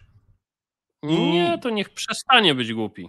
A ja myślę, że poza może tym, nie jest głupi, tylko stra... bo nie tak się rozmawia poza... z ludźmi, których zdanie chcesz zmienić. Poza tym y, y, są różne strategie YouTube'owe i y, my mamy inną. Moja strategia jest zbierać ludzi oburzonych na Bartosiaka i ludzi myślących i w ten sposób wywołać jakieś, e, jakąś zmianę, a nie mnie nie interesuje rozmawianie z miłośnikami Bartosiaka. Ja myślałem, że ja liberałowie chcą ze wszystkimi rozmawiać. Dlaczego liberałowie mają? Lewica ma liberałów za jakichś mm, niebieskich ptaków generalnie. My, liberałowie, zrobiliśmy rewolucję francuską, i inne takie fajne rzeczy, nie? Ale y, gdzie jeszcze lewicy nie było. No, nie, to, to jest mylne jakieś wyobrażenie mm, o naszej roli i naszym sposobie myślenia. Natomiast y, ja uważam, że powinien być coś w rodzaju backlashu w stosunku do bzdur. I ja ten backlash jakby staram się organizować. I taki jest moja strategia, jeżeli już o tym mówimy. Strategia przekonywania idiotów, tego się nie da zrobić. Bo idiota jest idiotą, to jest ten numer. Pro, problem polega bardzo, na tym, żeby przy, obudzić... Bardzo mi przykro, że czujesz się obudzić, od, od przeciętnych ludzi tak, tak obudzić, dużo lepszy. Nie, ja się nie czuję lepszy od przeciętnych ludzi, bo ja wcale nie uważam, że przeciętny człowiek to jest idiota. Ja uważam, że niektórzy ludzie są idiotami, nawet niektórzy ludzie wykształceni. Tak uważam. Wcale nie uważam, że ludzie, wielokrotnie spotykałem taksówkarzy dużo bardziej łebskich niż profesorowie, których spotkałem wcześniej. Ale dobra, to jest trochę inna kwestia. Natomiast mi chodzi o to, że ja organizuję, że tak powiem, opór wobec głupot i bzdur. A nie i to, jeżeli ktoś się tutaj oburzy, to się oburzy teraz, a potem wróci. Takie rzeczy też były, naprawdę. To jest jedna rzecz, ale nawet nie chodzi nawet o to, żeby on wrócił, tylko chodzi o to, żeby ludzie zauważyli problem. Także to jest trochę nie? inna kwestia. Y, ty, ty chciałbyś przekonać um, to, co, co przy radykalności twojego e, widzenia świata jest raczej będzie, będzie trudne. Ale no, to tak wiesz, jedną z radykalnych rzeczy, które promuje jest radykalna empatia w związku z czym y, jakby. Ale, to, ale, ale słuchaj, to nie jest tak, że ja tych ludzi nie lubię czy coś. Tylko tu chodzi o to, że jeżeli ktoś daje się uwieść takiemu bartosiakowemu pierdzieleniu o tych przepływach strategicznych i nie zauważa, że to jest taka, że to jest takie la la la la la, la no to co z takim człowiekiem można zrobić? No ja, ja pamiętam jak na początku, jak bar... to jest ta jak, rzecz, którą jak, z nim jak na, po, na początku, jak no można, tylko to już jest ten etap. Na po... Problem polega na tym, no jak to będzie banalne stwierdzenie, żyjemy w, w rzeczywistości, która się zmienia, prawda? Mhm. Więc na początku, kiedy Bartosiak był nowym, ciekawym zjawiskiem, e, na scenie, że tak powiem, ekspercko-pseudoeksperckiej, to rzeczywiście było tak, że wielu inteligentnych, sympatycznych, fajnych, ciekawych, twórczych, kreatywnych ludzi było nim naprawdę oczarowanych. Było tak. Teraz tego nie ma. Teraz jest tak, że Igor Janka jest zażenowany wieloma jego odpowiedziami, na przykład. Ale tego dalej nie daje mu olbrzymią przestrzeń do mówienia. Oczywiście, ale to już są ze względów handlowych. I właśnie o to chodzi, że moim zdaniem należałoby z tego powodu trochę podżyć szat, nie? Nie uważasz, że to jest coś nie tak? Nie, ja uważam, że jakby, wiesz, to, że świat się cały czas zmienia, zawiera także ten element, że cały czas rodzą się nowi ludzie. I ca, ca, cały czas nowi ludzie zaczynają, trafiają na kontent Bartosiaka. I jakby w świecie, w którym e, jakby dużą rolę odgrywa niepokój, a równie dużą odgrywa zmęczenie tym samym światem, e, mimo wszystko e, wolę, wolę unikać nazywania głupimi ludźmi, e, ludzi, z którymi nie rozmawiałem. Ja jestem znany bardzo z tego, że potrafię komuś wprost powiedzieć, że jest idiotą a, i jakby, że potrafię jakby tą szpilę wbijać i być bardzo niefajny w takiej rozmowie, ale... Znaczy my obaj jesteśmy ostrzy, to jest... Tak... Ja rozumiem, natomiast ja stawiam granicę jakby na, na, na tym, czy, my, czy, czy znamy się i czy wymieniliśmy chociaż parę zdań, czy nie. I domyślnie zakładam, że niezależnie od tego, czy ktoś ogląda Bartosiaka, czy ogląda e, jeszcze, jeszcze, jeszcze innych przypałów, e, nie, nie, nie jest głupi, dopóki nie postara mi się tego udowodnić. A powiedz mi, bo y, ja mam, tak jak ty powiedziałeś, do mnie jako do liberała e, pewne zdziwienie w mojej postawie. Moim zdaniem właśnie liberałowie rzeczywiście się tak bawią, jak ty powiedziałeś i to jest błąd. Natomiast, znaczy, że bawią, każdego chcą nie, nie wysłuchać, wiem, mhm. że każdego chcą wysłuchać, że zawsze są tacy, że ty masz rację i ty masz rację. Nie, są są moim zdaniem poglądy, które są parte na rację i są głupoty. Natomiast y, jest jeszcze inna kwestia, mnie, mnie, trochę dziwi w naszej rozmowie jedna rzecz. Jako lewicowiec masz mhm. dosyć dużą tolerancję na ym, takie właśnie zagrywki y, pseudo y, rynkowo y, komiwojażerowe, że tak powiem, co sam zauważyłeś ją sam je widzisz. Nie rozumiem, co, co, rozumiesz przez tolerancję, bo myślę, że, myślę, że zaraz, myślę, że zaraz ci wyjaśnię, na czym polega, na czym polega ten fenomen. Dobrze, dobrze, ale chodzi, ale chodzi o to, e, dobra, chodzi mi o to, że nie widzisz e, specjalnego problemu w samym zjawisku e, takiego troszeczkę skapitalizowania bzdur. Lewicowcy zazwyczaj, z którymi rozmawiałem, są tym bardziej oburzeni niż liberałowie. Mhm. Bo wiesz, my, u nas jest dużo złudzeń pod tytułem, że wolny handel, że to wszystko fajnie. Ja tego nie podzielam. Ja tego nie podzielam, jestem keynesistą, ja uważam interwencjonizm, jak najbardziej pilnować tych, tych, te wszystkie korporacje też i tak dalej. Ja tego nie podzielam, ale wielu liberałów podziela. I oni mają taki nawet trochę sympatię do takiego żerowania na głupocie ludzkiej, wiesz o co chodzi. Mhm. A zwłaszcza jak mówimy o sprawach takich no, delikatnych, jak polityka międzynarodowa, wojskowość, obronność, y, z jakiegoś, tak jakbyś troszeczkę, jakby to powiedzieć, że to ciebie mniej, mówiąc wprost, to ciebie mniej wkurwia taki, to, te, te metody bartosiakowe, niż myślałem i to dużo mniej i to specjalnie zwróciło moją uwagę teraz. To ja powiem ci, ta, to, to, to, to ja muszę, to będzie dłuższa odpowiedź w takim razie. E, no, no, no jakby e, mnie to niesamowicie wkurwia.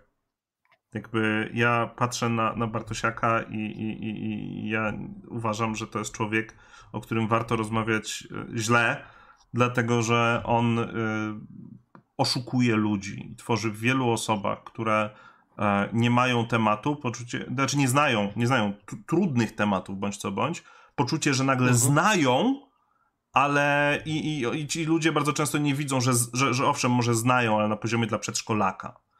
E, I jakby y, ja, ja, ja widzę bardzo duży problem z tym. Tylko po pierwsze, ja na przestrzeni tego, zaraz będzie drugi rok tak naprawdę nadawania regularnie o polityce, a postanowiłem troszeczkę złagodzić sposób, w jaki mówię o niektórych rzeczach, dlatego że e, e, ludzi bardzo odrzuca często, jak powiem, że, że jakbym powiedział na przykład, że Bartosiak jest zjebem. To jakby dużo osób zniechęciło, dlatego staram się operować takim językiem, żeby on był nieoburzający dla ludzi, którzy, którzy ostatnio wpadli w histerię, jak powiedziałem, chuj z nimi na jednym z, ze streamów, więc wiesz, to, to jest jedna rzecz. Ale druga rzecz jest taka, Bartosiak jest tylko jednym z naprawdę masy oszustów, których oglądam dzień w dzień. Mhm. I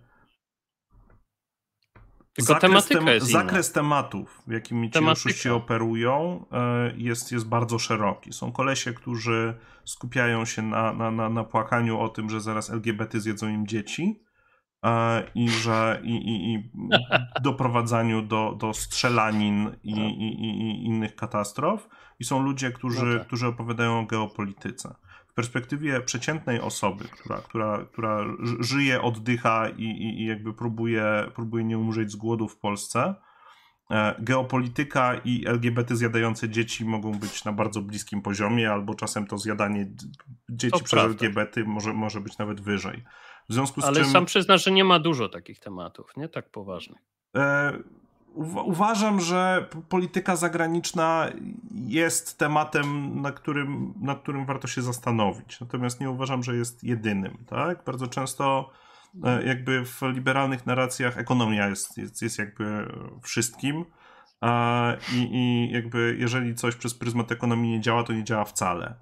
Eee, tak. Ja przyjmując bliższą Marksowi perspektywę, uważam, że no jasne, wszystko jest powiązane z naszą pracą, bo spędzamy w niej największy kawałek naszego życia eee, i bardzo często skupiam się na kwestiach związanych właśnie z kwestiami zatrudnienia, nierówności i tak dalej przez ten pryzmat ale kiedy patrzę na kwestię geopolityczną, to rozumiem, że dla przeciętnego odbiorcy ważne jest to, e, że e, ważniejsze jest to, żeby on nie nienawidził Niemców, niż żeby wnikliwie rozumiał politykę Niemiec. I dlatego jak patrzę, jak patrzę na Bartosiaka, to wolę się skupić na zadbaniu o to, żeby, żeby taki koleś nie przekonał kogoś, żeby nagle zaczął po prostu widzę Niemiec, myślę nienawidzę, nie? Niż na tym, A dlaczego nie a dlaczego nie Wielkiej Brytanii? Bo ona też daje przecież więcej niż Polska, a skupiłeś się na Niemczech. Niektórzy zarzucają bo u nas polityka antybrytyjska, Bo u nas polityka antybrytyjska jest, jest bardzo, bardzo nieistniejąca. Nie zgodzę się. Nie zgodzę się. Nie zgodzę się, dlaczego Zychowicz na przykład kłamie o Brytyjczykach w kontekście II wojny światowej cały czas, a to jest człowiek, który ma pięć razy takie zasięgi jak No dobrze, ale e, Zychowicz, z, z, z, Zychowicz być może jest entuzjastą faszyzmu ogólnie, jest... więc e, jakby... E, być może. Ta, ta, istnieją jakieś przesłanki ku temu.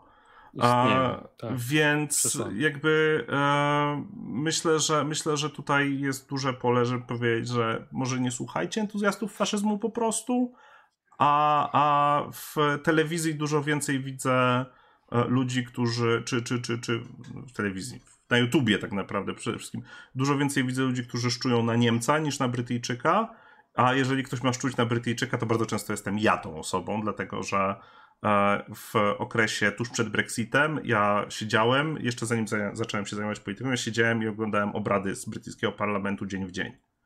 E, I ja byłem strasznie ciekaw tego. E, pan Berkow był bardzo dobrym powodem, żeby, żeby przynajmniej, żeby była w tym też rozrywka, tak, on, ponieważ jego... jego Diskomika duże.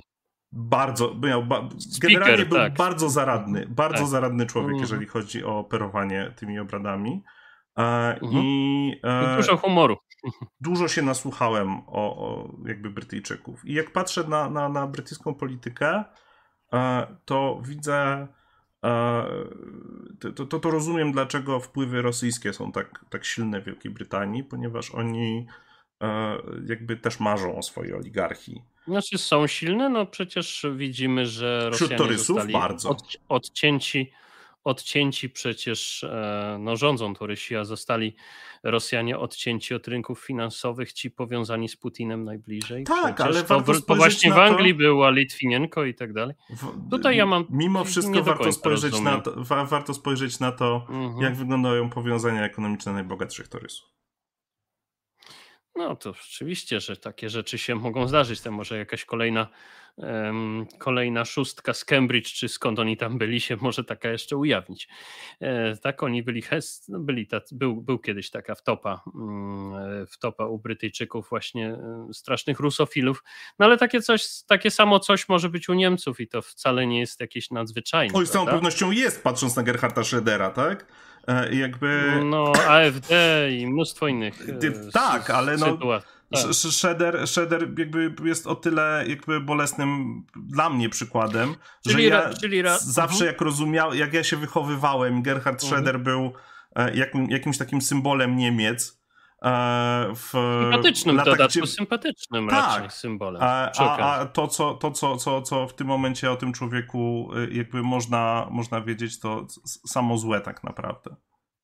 No tak, ale, ale przecież tak, no są takie, takie postacie, które potem się odnajdują u ruskich, to jeszcze nie znaczy, że im służyli, kiedy służyli państwu. To, to, to tak swoją drogą, ale, ale tak, bo to z François Fillon też jest przykładem, zdarzają się takie osoby. No ale, czyli krótko mówiąc, ciebie niepokoi antygermanizm w Polsce, tak przy okazji, to, to, jako zjawisko. Antygermanizm, antyniemieckość niepokoi ciebie bardziej, tak? Coś, znaczy, niepokoi, coś, coś niepokoi mnie w tym sensie, że Niemcy są bardzo poważnym wyzwaniem dla Polski. Niemcy są jakby e, pod pewnymi względami partnerem, pod pewnymi względami oponentem. I my wszystko, co no tak, będziemy, tak bu tak. będziemy budować, jakby chcemy zbudować w Polsce, musimy zbudować mając ich na oku. Jeżeli będziemy patrzeć na nich, jak, jeżeli my będziemy patrzeć na nich przez okulary idiotów, którzy rozumieją tylko właśnie E, o, bo oni dali za mało czołgów, a my to daliśmy bardzo dużo czołgów, to jakby troszeczkę sami pozwala, pozwalamy im rozdawać karty. I jakby e, mamy no to tak, szczęście, to, to, że. Tą perspektywę rozumiem całkowicie. Mamy to, to szczęście, że Scholz nie jest wybitnym politykiem i, i, i że się potyka o swoje nogi, ale nasza... Ale teraz u Chińczyków fajnie im nagadał o tych prawach człowieka, od razu sobie spokornieli, chociaż w naszych mediach to było oczywiście przedstawione tak, jakby Chińczycy go przeczołgali przez gówno, chociaż tak nie było. No, jakby patrząc na to, jak, jak Bartosiak przekręca, przekręca wypowiedzi Scholza, to też e, nie jestem zaskoczony, natomiast no właśnie, czyli jest połączenie. Czyli sam widzisz, że jest połączenie, te same tendencje. No tak, ale to samo ci mogę powiedzieć o Robercie Mazurku, no. Więc jakby Bartosiak nie jest dla mnie tutaj wy wyjątkiem, a Robert Mazurek na przykład hmm. pod tym względem martwi mnie dużo bardziej, dlatego że jest no, e, jakby dziennikarzem jednej z największych e, stacji radiowych w Polsce, więc e, szansa na to, że dotrze do e, przypadkowej osoby, do takiej szeregowej osoby z narracjami, które istnieją w sąsiedztwie prawdy, powiedzmy, e, jest dla niego dużo większa. Rozumiem, czyli, czyli co, następna rozmowa o Mazurku.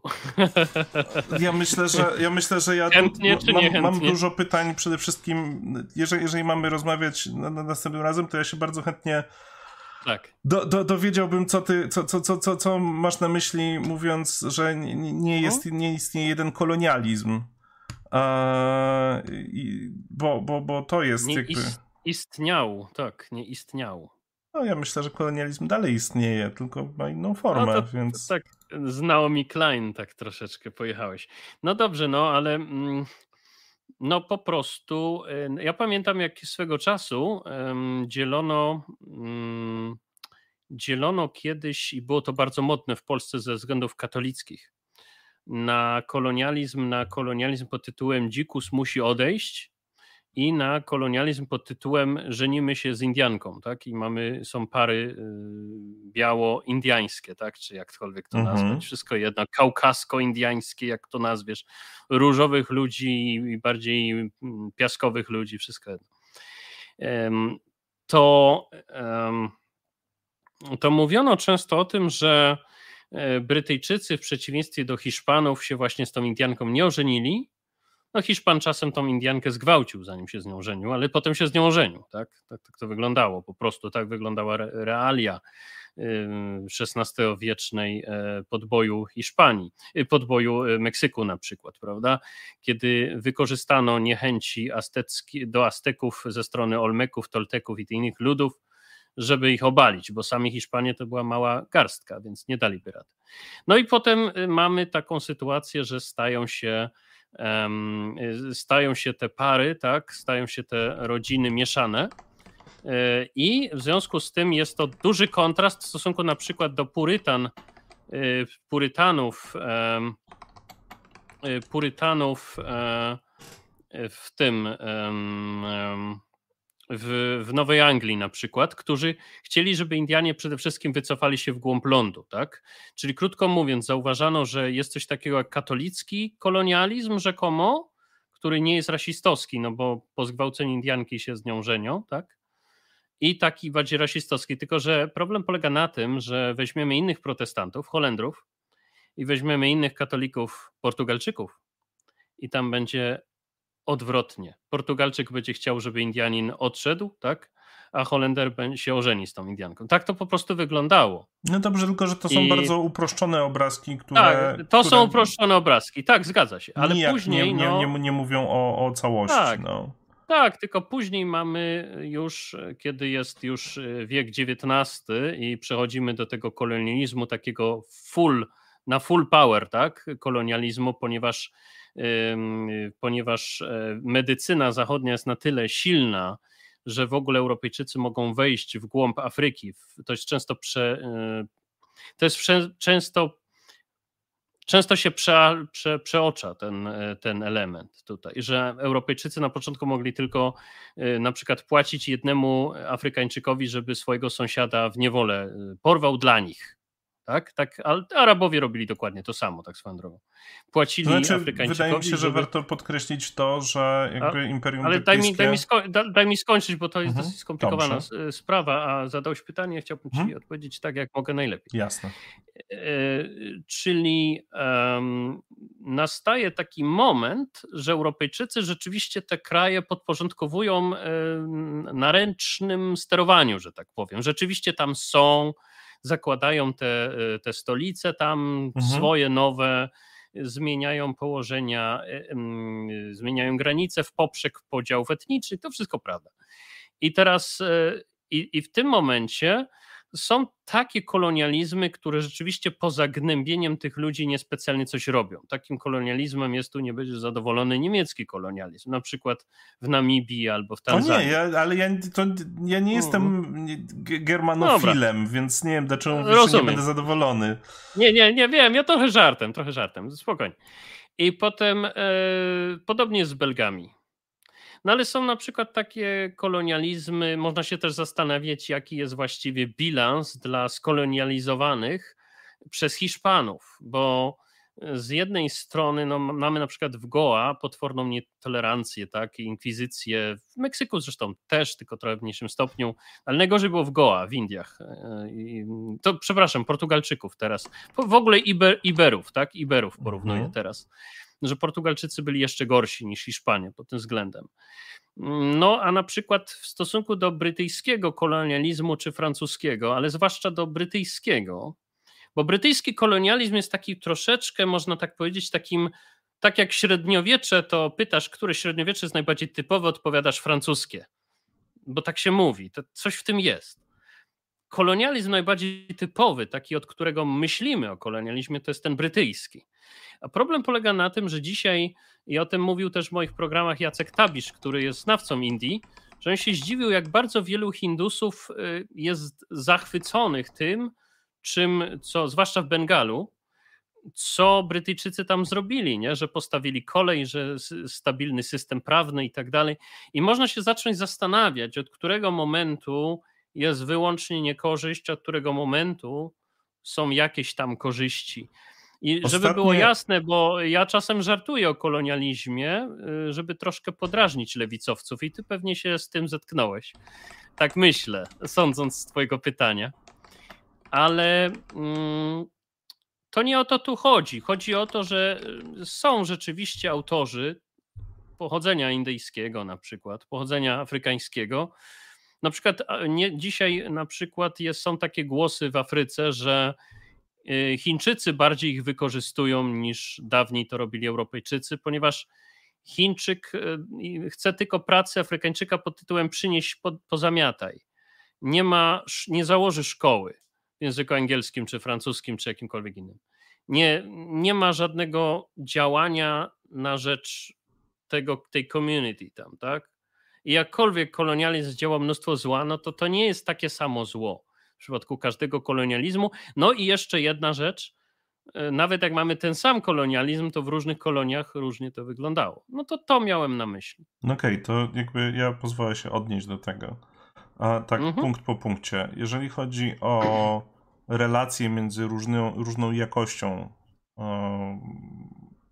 kolonializmu, to myślę, że jeżeli chcemy porównywać e, jakby dokonania Hiszpanów a, i, Francuzów, to najlepszym przykładem pozostaje e, Dominikana i Haiti, a, które są pięknym obrazkiem dwóch różnych polityk um, działania, gdzie Francuzi doprowadzili swoją połowę wyspy do, do ruiny przez, eksploat- prze, przez ostrą eksploatację surowców, która była wyniszczająca dla, dla całości e, jakby kraju i kiedy e, jakby Haitańczycy się zbuntowali, to da dalej byli w sytuacji, w której e, no, wielkie osiągnięcie, pierwsza, pierwsza tego republika niewolnicza, która się, się wyzwoliła, no. ale jakby wylądowali w sytuacji, w której byli w kraju, który, który miał już ekonomicznie trochę przechlapane właśnie dzięki działalności Francuzów. A... No, takie kolonie też oczywiście były, ja nic nie mówiłem. Nie. I jakby, tak jak powiedziałem wcześniej o Francji, cała idea tego kolonialnego długu, który w tym, w tym momencie istnieje w, jakby we Francji i konieczność przechowywania pieniędzy w francuskim skarbcu bardzo źle świadczy o kolonializmie Francji nie kiedyś, a dzisiaj.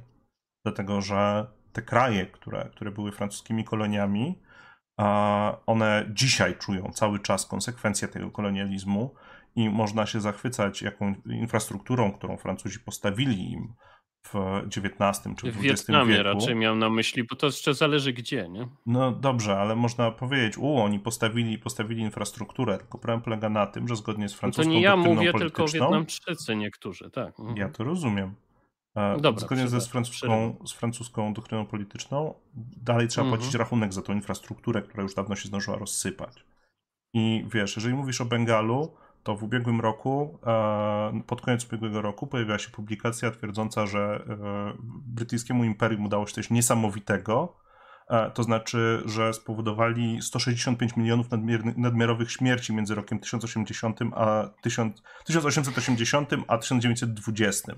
No to tak mówisz, jakby Indie nie miały za sobą wielkich mogołów, wojen z Maratami, wiesz o co chodzi. Sultana miały, ale, ale jakby Timur. szacunki są oparte, są, są, są oparte między innymi o klęski głodu spowodowany przez Brytyjczyków. Więc wojny wojnami, ale Brytyjczycy jakby. To jest kwestia dosyć doprowadzili do dość, dość, duż, do dość dużej katastrofy. I jakby ale to jest ja... dosyć kontrowersyjny temat. To znaczy, no ale tak. Znaczy w sensie temat sporów. Bardzo szeroka jest to przesunięcie, jak bardzo to było poważne. Jeżeli, tak. jeżeli zapytasz ludzi z e, pogranicza Pakistanu, Indii e, i, i e, o Jezus, e, Kaszmiru, e, mhm. to, to usłyszysz, że tam całe rodziny na pokolenia, te czy rodziny zostały na całe pokolenia rozerwane przez działalność jakby kolonializmu. Ja kolonializm oceniam szeroko jako zły i jako niewybaczalny w kontekście ludzi, którzy ucierpieli, dlatego że e, na każde pozytywne dokonanie, które miało miejsce, jest też mhm. masa, jest też, jest też masa ludzkiej krzywdy i masa śmierci, tak? Zanim Brytyjczycy weszli w głąb Afryki, to przez e, długie dekady e, e, podjudzali konflikty e, na, w krajach na, na, na wybrzeżu afrykańskim, żeby destabilizować, że, żeby tak naprawdę destabilizować tych, którzy, których eksploatowali. I niezależnie od Ale tego. w których, których krajach i o jakiej epoce mówisz? Bo masz na myśli te średniowieczne imperia Beninu i tak dalej? Nie, nie, mam, na, nie mam na, myśli początek, mam, mam na myśli początek handlu niewol, nie, niewolnikami, gdzie jakby wpływy, to kraje wpływy Brytyjczyków to... Mhm. jakby na wybrzeżu Afryki sprowadzały się do tego, że należało posmarować i temu, i temu, żeby e, zadbać o, o, o to, żeby niepokoje, e, żeby niepokoje między jednymi a drugimi trwały. I jakby. Zdarzało się, tak, tak. E, niezależnie od tego, czy patrzymy na, na Amerykę mhm. Łacińską, czy patrzymy na Amerykę Środkową, czy patrzymy na Amerykę Północną, a, bo to co, to, co mówiłeś mhm. o, o, o jakby małżeństwach, czasem przymus, przy, przy, przymuszonych małżeństwach, na ofiarach właśnie różnie, gwałtu, też różnie. No to warto też bywa. pamiętać o Kanadzie i o metysach którzy są produktem te, te, tych samych relacji, które są ale pięknie ja, sprzedawane ale, ale, słuchaj, jako, ja się, jako... Ja się, ze, ja się z tobą, ja się z tobą y, całkowicie zgadzam w tej sprawie. I całkowicie się zgadzam, jeżeli chodzi o ten, dlatego ja sobie ja, ja robiłem, jeżeli chodzi o ten podział na katolicki, niby ten lepszy yy, yy, kolonializm. Tylko wydaje mi się, że ty jedną rzecz troszeczkę, prze, coś innego zupełnie przeoczyłeś. Mhm. Meksyk, Estados Unidos de Mexico, tak? Stany Zjednoczone Meksyku są mhm. Meksykiem bo Hiszpanii nie. Tam by nadal były, wiesz, no, walki Azteków z ich sąsiadami, wyrywanie im serc, żeby słońce walczyło. Wiesz, ja tu nie ale, należy też... Ale poczekaj, czekaj, czekaj, przepraszam, ale cię muszę tutaj zatrzymać. ale, ale nie, nie, ale nie należy też e, niesamowicie jakoś... E, wiesz, nie należy zapominać, że nowoczesne państwo jest troszkę dobrem samym w sobie, nawet jeżeli tworzą to niesympatyczni ludzie którzy nie chcą dla ciebie no najlepiej, tylko chcą dla siebie najlepiej. No i tu się nie zgodzimy. Dlaczego? Ale co, co jest gorszego w byciu na przykład dzisiaj w Republice Dominikany niż w byciu w XIV-wiecznej Dominikanie, w której e, walczą jakieś plemiona i tam się zabijają nawzajem? Co, co jest gorszego w Republice Dominikany niż Znaczy o ile by XIV-wieczni, o ile, o, o ile e, dzisiejsi mieszkańcy o ile dzisiejsi mieszkańcy Dominikany nie przypłynęli wpław z Afryki do tej Dominikany z XIV wieku, to raczej nie, ciężko jest je porównywać, bo były to bardzo różne kraje. Dominikana jest bardziej, Dominikana jest mało e, czarna, że tak powiem. Haitańska strona jest bardzo. No Haiti to Haiti, ta wyspa to jest Santo Domingo. Dobra, to trochę się tutaj e, terminologia nam będzie fikać, bo, bo to jest trudna sprawa, ale mm, ja mówiłem o tej części hiszpańskiej. Nie? Ja y, jestem... Tak jak w Meksyku, bo przeszedłem dlatego tak gładko Ale poczekaj, ale wiesz, ale jakby ja nie chciałbym też żyć w XIV-wiecznej Polsce i jakby uważam, że dzisiejsze życie w dzisiejszej Polsce jest lepsze niż życie w XIV-wiecznej Polsce.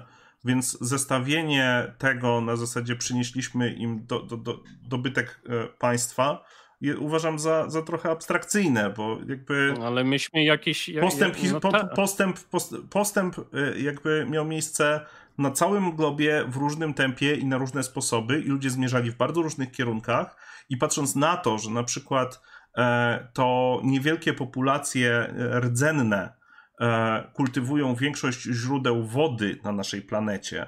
I jeżeli chodzi o, o, dbanie o czystość i zdrowie w wielu miejscach, chociażby w Ameryce Północnej, to e, te, ponieważ te tereny są w rękach rdzennych populacji, to nie zostały jeszcze zajechane i wyeksploatowane, tak jak wiele przestrzeni w tej industrialnej, bardziej cywilizowanej E, na przykład Ameryce, gdzie, gdzie można wygrać rury z ołowiem i, i, i e, zabić własne dzieci, pijąc wodę z tych rur, to niekoniecznie widzę, widzę e, to, że rozwiązanie, przy którym jesteśmy, czyli państwowość, którą mamy dzisiaj, jako jakiś szczyt który, był, który, który jest jedynym słusznym. Jest tym, jest tym szczytem, który został wielu miejscom narzucony. Ja roz, rozumiem, a, ale mam jedno zastrzeżenie, dosyć poważne chyba, chociaż sam jestem ciekaw, co ty na to. Jest taka kwestia, na przykład na południe od Indii jest taka wyspa ludzi żyjących w tak jak bardzo dawno temu, tak? takich mhm. właśnie E, którą nadzoruje w ogóle flota indyjska, żeby tam nikt nie podpływał, bo oni podobno uprawiają ludożerstwo i takie inne rzeczy. Ja tutaj, e, żeby nie było, ja nie uważam, że wszyscy ludzie, o, e, którzy żyją jak ich przodkowie tysiące lat temu, to jest jakiś problem i że oni są teraz ludożercami. To nie o to mi chodzi, tak? Bo tutaj, mhm. żeby nie, nie, ja naprawdę nie upraszczam i chcę, żeby to było, wybrzmiało. Ale wyobraź sobie pozycję negocjacyjną e, ludzi, którzy mieszkają na przykład na Dominikanie albo i odejmij teraz kolonializm hiszpański. Jaka byłaby ich pozycja negocjacyjna w świecie, gdyby nie mieli tej, gdyby nie zostali właśnie kulturowo zgwałceni Republiką Dominikany, a wcześniej, wcześniej różnymi hiszpańskimi wicekrólestwami? Jaka była ich by sytuacja, czy nie taka przypadkiem jak jakichś amazońskich tak zwanych dzikusów, którzy no, są na łasce państwa? Y, rozumiesz, czy Indianin, nie będący obywatelem hiszpańskojęzycznej, a nie indiańskojęzycznej, e, Dominika, Republiki Dominikany, albo Peru, albo Boliwii, wszystko jedno. Czy on nie ma, nie ma lepiej w tym świecie, który no jest jaki jest, tak? Przypłynie zachodniak, przypłynie Chińczyk, uzależni, yy, zdominuje, tak? Chińczyk też. Nawet Hindus przypłynie, no dobrze, uzależni, ale to jest, zdominuje. Ale to jest jaka, jaka była no wiem, ale to jest alternatywna linia rozwoju ludzkości. Nie możesz tego tak po prostu e, zlekceważyć tylko dlatego, że to jest jakoś tam niewygodne tobie, nie? Nie, ale to nie jest kwestia tego, że to jest niewygodne dla mnie. To jest kwestia dla mnie hmm. tego, że to jest niesprawdzalne. W sensie jakby, e, wiesz, Imperium e, Azteków upadło w 93 dni, tak?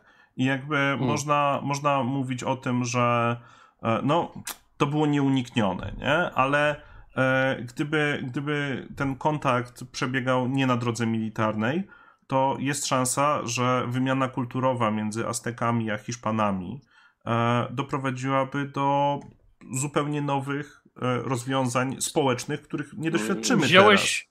Wziąłeś przykład Azteków, którzy byli na dosyć wysokim poziomie rozwoju państwowego, tak czy inaczej, ale ja specjalnie wziąłem przykład ludzi, którzy byli którzy się nie zorganizowali na czas, żeby być bezpieczni dla ich samych, rozumiesz? O to mi chodzi, że... No ale to teraz ty zawracasz do, do, do jakby idei, że wszystko jest wojną. Nie, ja jestem, nie, ja jestem po prostu, nie, ja nie mówię, że wszystko jest wojną, ja tylko mówię, że jest taka y, możliwość, że oni by zostali wyeksploatowani znacznie gorzej, niż gdyby kolonializmu nie było, albo gdyby powstawał dzisiaj na przykład. Rzeczywiście dopiero powstawał dzisiaj, rozumiesz, co mam na myśli, tak? Rozumiem, co Gdyby mam... oni trwali, trwali w sytuacji dwunastowiecznej i przyjeżdżają dopiero teraz Europejczycy, myślisz, że to byłoby dla, dla nich lepiej? Ja myślę, że gorzej. I są pewne przesłanki, żeby tak myśleć, nie możesz tego tak zupełnie zbagatelizować. Jeżeli tak zrobisz, to twoja wola, ale wydaje mi się, że robisz to niesłusznie. To znaczy, jakby ja nie potrzebuję. Zresztą Ma Marx, zresztą Marx zresztą powiedział, że postęp jest w pewnym sensie oczywiście, mm, jakby to powiedzieć, on się wydarzy tak czy siak. No ale wiesz, to nie jest powód, żeby tak czy siak się wydarzy, to, to i tak różnica jest taka, no, że z jakimi gadżetami się musisz mierzyć, nie? Wiesz co, ale był taki marksista, który, który jakby dużo więcej miał do powiedzenia w tym temacie. Nazywał Niż się. Marx? Tak, był, Martin, był dr Martin Luther King który e, jakby bardzo ładnie podsumował e, spojrzenie... Bardzo nieortodoksyjnego wziąłeś, bardzo nieortodoksyjnego marksistę. A jakby bardzo go też szanuję, który powiedział, że e, jakby... Trudno nie lubić doktora Kinga. Liberałowie bardzo lubią obstawać przy, przy, przy status quo i są większymi hamulcowymi jakiejkolwiek zmiany niż konserwatyści, którzy często występują przeciwko, przeciwko nim na ulicy i jakby um, wiara to nie, liberałów to w tak. to, że przynieśli, że, że, że, że przynieśli kaganek oświaty do świata, który, który nie, nie stałby się lepszy be, bez nich, e, jest z mojej perspektywy bardzo nieuczciwa, ponieważ po pierwsze, ważne jest to, ale też nieuczciwe jest, to, jest ludzie, też bardzo poczekaj, zrównywanie kolonialistów z liberałami jest moim daj zdaniem mi proszę dokończyć. Daj mi proszę mm. dokończyć. Ja nie porównuję kolonialistów z liberałami, ja porównuję ja, ja, ja, nie, nie, ja, ja, ja przytaczam, przytaczam słowa e, MLK w stosunku do tego, o czym ty mówisz. I, i twojej wypowiedzi, a nie kolonialistów.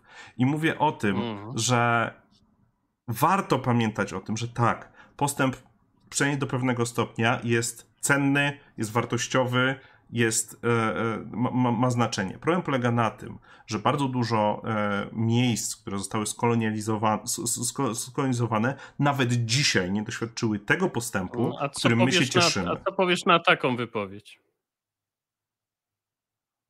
Co, że skłamałem, że nie powiedziałem dosłownie tak? Przepraszam, że, że, że, że, nie potrafię słowo w słowo nie, e, nie, że, nie że, przekrę, że, przekręco, że przekręcone. No nie wiem, ja nie wiem. Ja tej wypowiedzi szczerze mówiąc nie znam. Słuchaj, e, chodzi, chodzi o taką...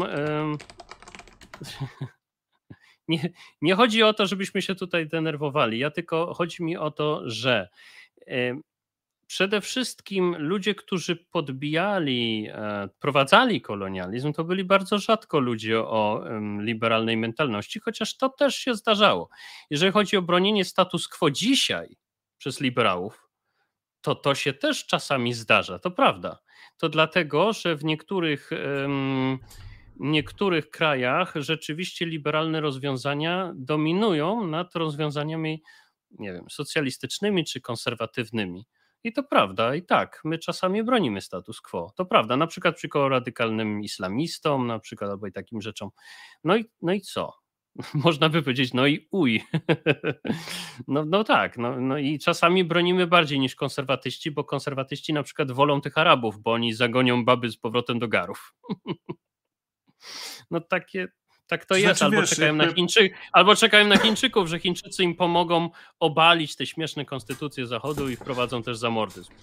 No Czekaj, wiesz, jacy są kons... wiesz, jacy są konserwatyści czasami. No tak, wiesz, tylko jacy oni jakby, są. wiesz, problem polega na tym, że dyskusja o islamie jest jeszcze mniej zniuansowana niż dyskusja o roli Niemców w True. dzisiejszym świecie. Więc jakby wolałbym ich nie przywoływać tutaj, dlatego że. że e, Wiem, jakby... ale to jest pewna typ, typ, pewien typ obrony status quo, więc ja pokazuję, że ja się z Tobą zgadzam częściowo, że są takie przypadki. Ja nie mówię o tym, co jest zniuansowane, co nie. Po prostu no, jest, jest kwestia, czy są te chusty, tak, czy ich nie ma, no tak, no i tutaj jesteśmy za tym, żeby ich raczej nie było na przykład. No jest to obrona status quo, jakby nie Masz rację, dobrze mnie, jakby dobrze, że twoi widzowie zwrócili uwagę, że źle, że, że źle go przytoczyłem, ponieważ mój czat był na tyle usłużny, że wskazał, że e, dr King w liście z, z, więzienia w Birmingham powiedział, że e, biały umiarkowany e, jakby Moderata. wyborca, tak? Jest bardziej przywiązany do, do, do porządku niż do, znaczy. niż do sprawiedliwości. A, jakby... Cholera wie, może i nawet prawda. I jakby problem z rozmawianiem o kolonializmie jest taki, że nawet zakładając, że ludzie, który, że, że ludy z dużej części świata e, by się same wymordowały i doprowadziły po prostu do tego, że, że, że tylko ruiny byśmy znaleźli, a gdyby, gdyby nie e, kolonializm Zachodu, a, czy Europy tak naprawdę, e, to e, może, może też poza tą perspektywą, że mogli się wymordować, jest też perspektywa, że mogli żyć szczęśliwie bez, naszego, bez, bez naszej ingerencji i bardziej wolni bez naszej ingerencji.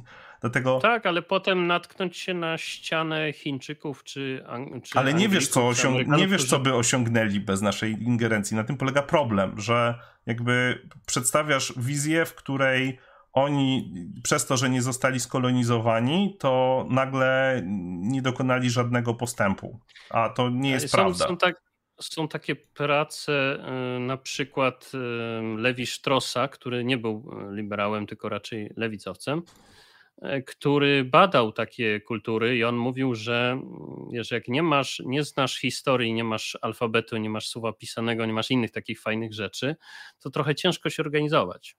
No tak, ale pytanie, kiedy, kiedy dochodzisz do tego punktu, w którym wykształcasz alfabet, nie?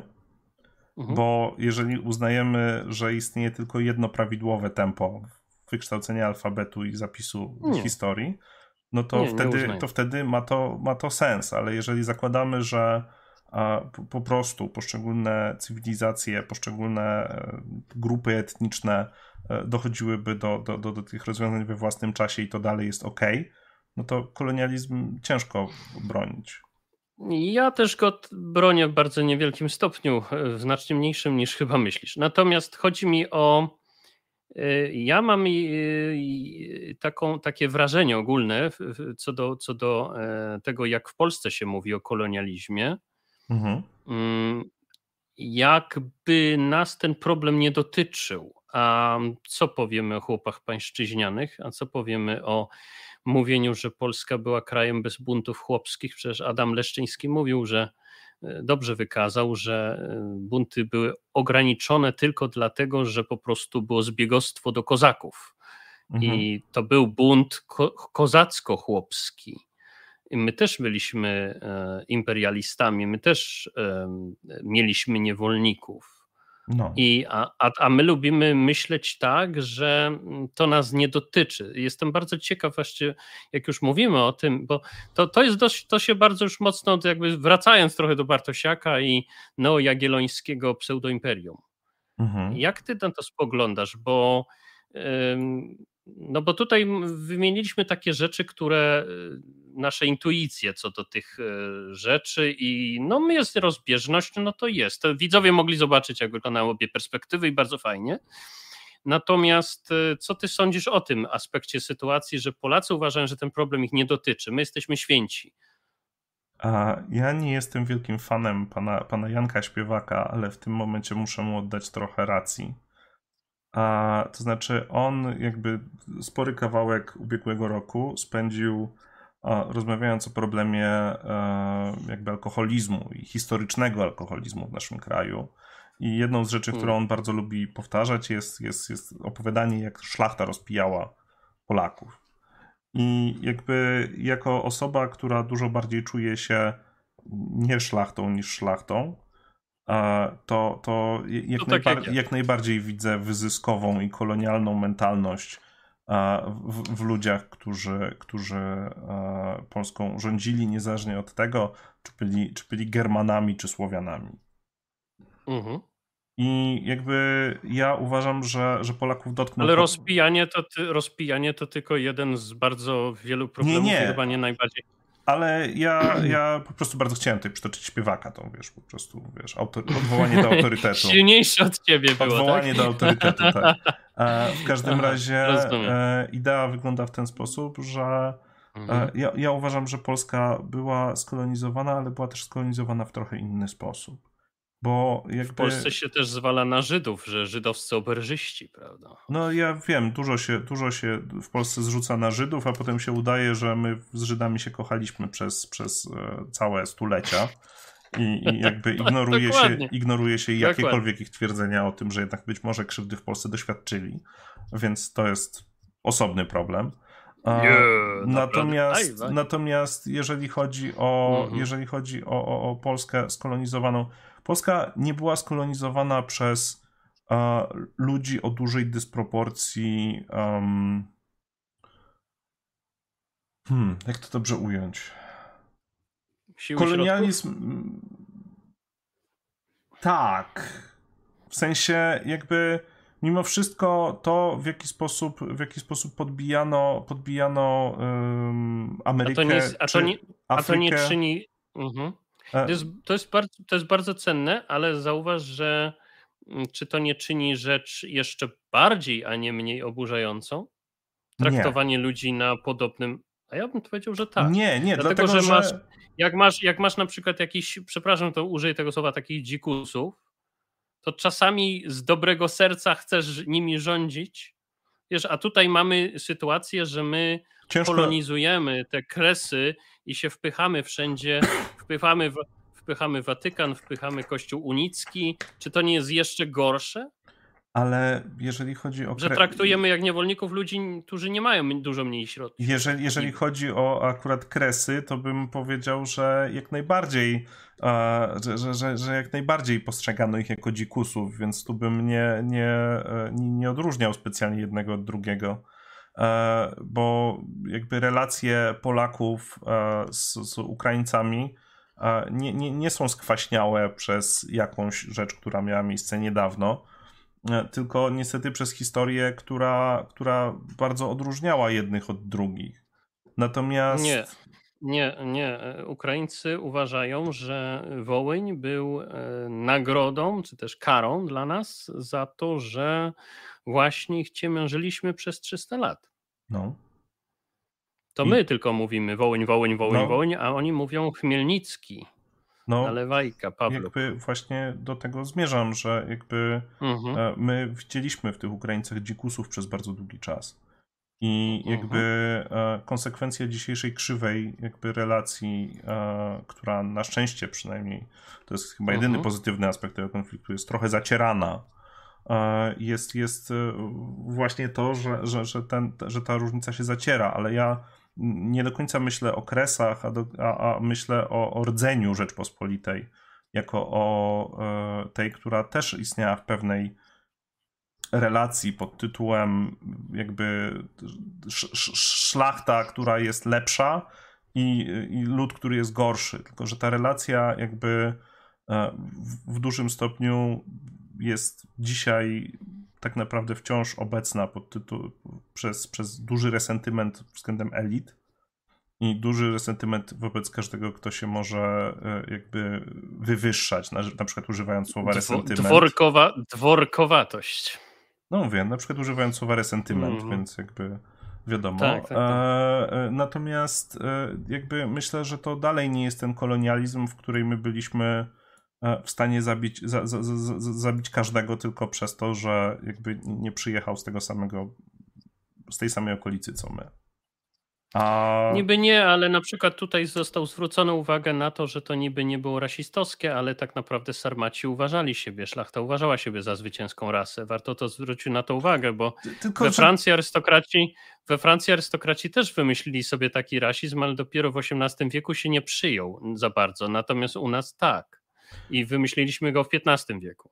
No tak, Sarmaty. Tylko, tylko, tylko jakby... Oni byli, oni byli od Sarmatów, a reszta Polaków to by jakieś tam no dobrze, Słowiany. tylko teraz te same fantazje o tym, jak jacy to jesteśmy niesamowici, są rozszerzone na całe społeczeństwo, a nie tylko na, na elitę. Tak. Więc jakby. To prawda. E, ale to teraz. No, no, no, dobrze, ale jakby to znaczy, że ten proces zamiast zwalczać go, my go kultywujemy, więc jest to, stoi to w dość mocnej opozycji do całości jakby kolonializmu na, na, na większości tej planety. Bo... Tak jest, no, a jednocześnie y, mówimy, że jesteśmy antykolonialista. I jednocześnie żałujemy, że Madagaskar nie był dla nas, albo tam inne kolonie. No, jakby Madaga- po prostu posiadanie przez Polskę Madagaskaru byłoby takim zwycięstwem moralnym, że... Albo Kamerunu, kam- że Kamerun wezmą Niemcom i dadzą nam. Też był taki pomysł niby. No. Ja mam, była ta polska komisja kolonialna, przecież ona pokazuje, że myśmy całkowicie byli w tym sposobie myślenia i dzisiejsze udawanie, że nie, no to, to jest dla mnie jakiś koszmar, to jest koszmar moralny też. No tak, no ale to jest dalej kwestia tego, że Polacy my... za wszelką cenę chcą znaleźć ten sposób, żeby być potężni. I posiadanie kolonii jest sposobem na to, żeby być potężnym, przynajmniej w tej mentalności, która jest kultywowana w Europie. Mhm. Ja wiem, ale czy to nie powinno nas bardziej oburzać, bo dotyczy to naszego kraju, którym chcielibyśmy, żeby ludzie byli moralni i mądrzy, nie? A, nie, a, nie, a, a Polaków bardziej oburza to, co było w innych krajach, a niech oni tam przepraszają, zastanawiają się i tak dalej. Ale ja mogę być, ja czuję zdolność bycia oburzonym na wszystkie kraje naraz. To jest jakby... To... Fajna odpowiedź. Ja Dobra. Nie, czuję, nie czuję potrzeby jakby się do jednego Aha. ograniczać. No dobrze, ja, ja, swoje, ja swoje kwestie jakby wyczerpałem. Y, bardzo dokładnie weszliśmy w tematy imperialne też jako imperialne, nie, nie tylko mhm. bartosiakowe, ale znaczy, w ogóle. Ja Także chciałbym, fajnie. chciałbym tylko jeszcze o jednym Jakbyś miał jeszcze właśnie, powiedzieć. No, tak. No, bo jakby e, ja się, ja się, ja się Teraz ja skrytykuję lewicę, albo pewne, pewnych ludzi, którzy sobie wyobrażają, że są lewicą. Bo tak jak jest... ja wcześniej liberałów, tych wolnorynkowców ultra. Jakby warto jakby wspomnieć o tym, bo myślę, że to niestety się czasem przebija, a jest niesamowicie głupie. To znaczy, że e, istnieje pewna, pewna, pewna grupa e, lewicowych larperów, którzy e, uwielbiają narrację pod tytułem cała ta wojna to jest jakby rezultat złego imperializmu Ameryki, a Rosja jest w defensywie i Rosja musiała wypowiedzieć wojnę Ukrainie, bo Rosja jest jakby w defensywie i ja na przykład e, czuję się w pełni uprawniony odebrać, odebrać paszport lewaka każdej osobie, która nie rozumie, że Rosja jest jak najbardziej imperialnym krajem, który prowadzi imperialne działania w tej chwili. Mhm. I to I jest to coś, co, bardziej co, niż co chciałbym pod, inny. Po, po, podkreślić. Bo jakby mhm. to jest zarzut, który też widziałem, że ludzie, którzy lewicowi nie są, widzą u pewnych lewicowców, którzy pierdolą straszne głupoty. I jakby w związku z tym też chciałbym, żeby to było jasne, nie? Nie jest lewicowym wspieranie Rosji, nie jest jakby lewicowym udawanie, że tylko jeden kraj naraz może być imperialną, aspirującą imperialną potęgą. No, ja uważam, że bycie dobrym lewicowcem jest krytykowanie innych lewicowców, jak mówią głupoty, i bycie dobrym liberałem jest krytykowanie innych liberałów, jak mówią głupoty. Zgadza się. Bardzo słusznie. No Dobrze, tak. Myślę, że, myślę, że, że, myślę, że wyczerpaliśmy, wyczerpaliśmy sporo tematów, tematy, tak? tak. Y, I nawet się nie pokłóciliśmy, nadal jest sympatycznie.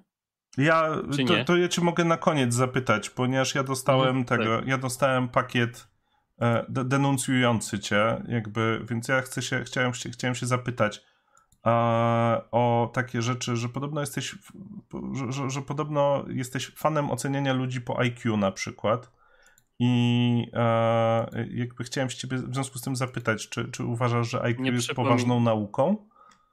Nie przypominam sobie, żebym był fanem oceniania ludzi po IQ. Są różne testy na IQ, one mają różny sposób tego. Nigdy ten temat nie był jakby dla mnie specjalnie istotny. Trochę zaskoczyłeś mnie. Myślałem, że będzie czy jestem agentem francuskiego wywiadu albo coś w tym stylu. Nie, nie, jakby, jakby e, po prostu dostałem, tak jak mm -hmm. powiedziałem, dostałem pakiet, pakiet oskarżeń, więc chciałem się zapytać, i, I, chciałem się też zapytać ciebie, jakie masz spojrzenie na globalne ocieplenie? To już jest takie tego.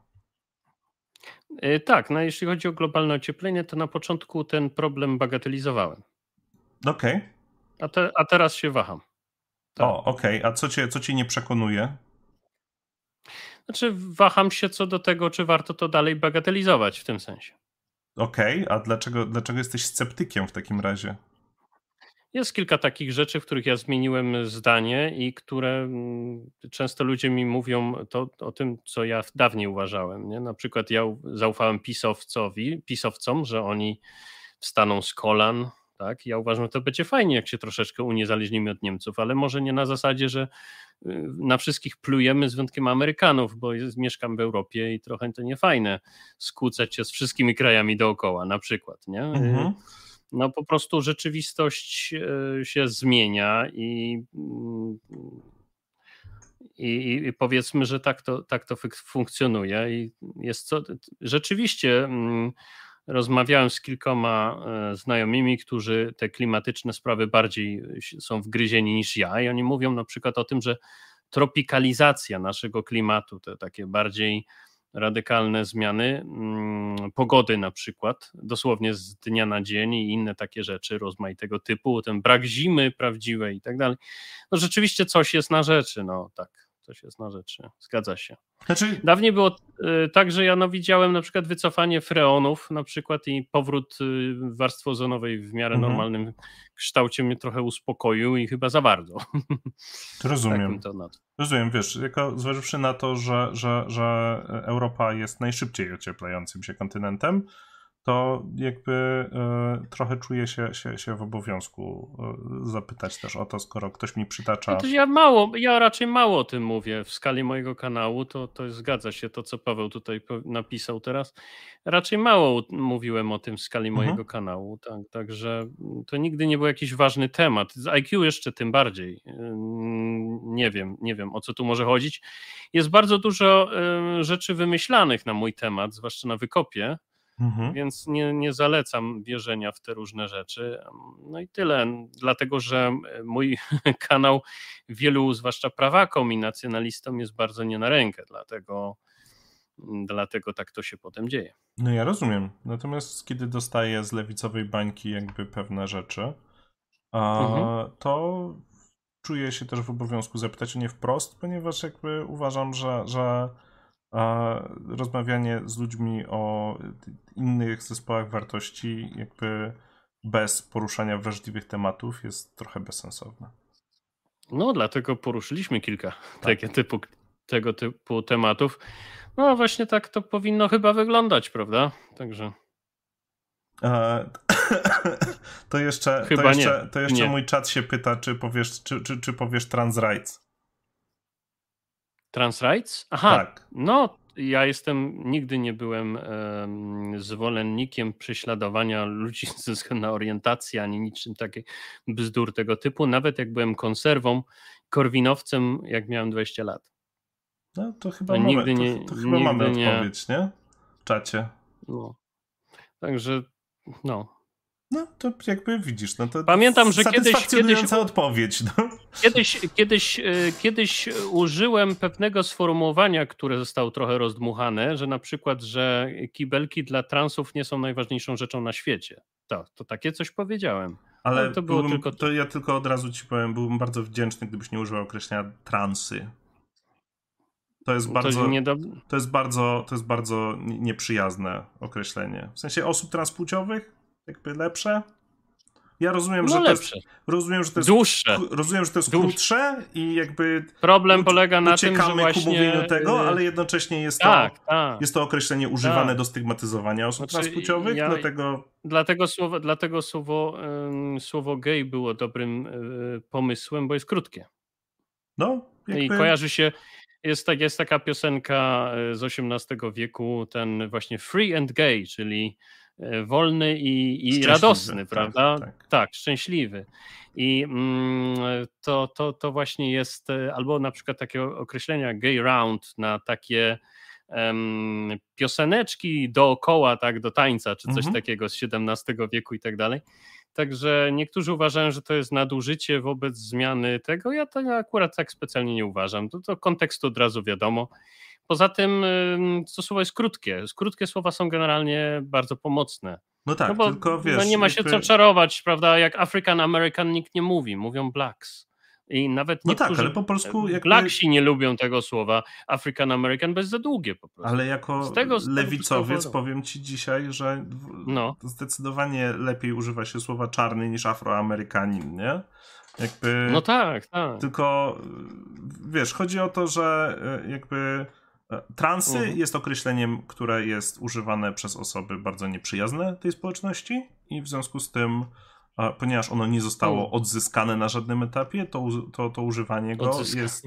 No tak, jakby, uh jakby wiesz, no... Ja, by, ja jestem zawsze zwolennikiem... LGBTQ e, e, odzyskała ja na przykład pedał, nie? To jest jakby... Tak. To jest jakby e, i osoby, które, które identyfikują się jako homoseksualne, jakby same, same czują jakby, że przez nie to jest ok używanie tego słowa. Jeżeli chodzi tak, o, o transpłciowość, no to, to, to, to na tą chwilę osoby transpłciowe jest raczej pre preferowane. Nie? Ja jestem zawsze zwolennikiem odzyskiwania słów niż tworzenia nowych. No tylko, że bo... niestety to muszą zrobić osoby zainteresowane to jest... i to wymaga często czasu. Ale to, że tak powiem, tut proporcją garde, czyli zachowując wszystkie e, proporcje, to słowo liberał też się kojarzy z jakimś balcerowiczowym typkiem, który by wszystko najchętniej sprywatyzował i, i puścił w cholerę, tak? I, no, i ludzi w skarpetach i tak dalej, a to przecież jest, my jesteśmy od praw człowieka, my jesteśmy od konstytucji rozmaitych amerykański i francuski, to, to dlaczego nas ma, ma się utożsamiać na przykład mm, z tymi rzeczami? Zresztą yy, z tymi rzeczami tylko wolny handel i w ogóle najlepiej Bóg wolnego handlu, że, że wolny handel wszystko wyreguluje sam, tak jakby był jakimś Bogiem, nie? O, o co tu chodzi? Czy, czy to jest to nie, to nie jest liberał, to jest po prostu wolnorynkowiec. To jest, to się, to jest leseferysta. Nie? No, Także takich są tożsame. Słów, te, te co słowa są tożsame w takim yy. publicznym słowniku mimo wszystko. No więc tak nie powinno być. Nie, nie udało się nam odzyskać tego słowa. I konserwatyści, którzy są za tym, że na przykład kobiety siedziały w domu najlepiej, tak.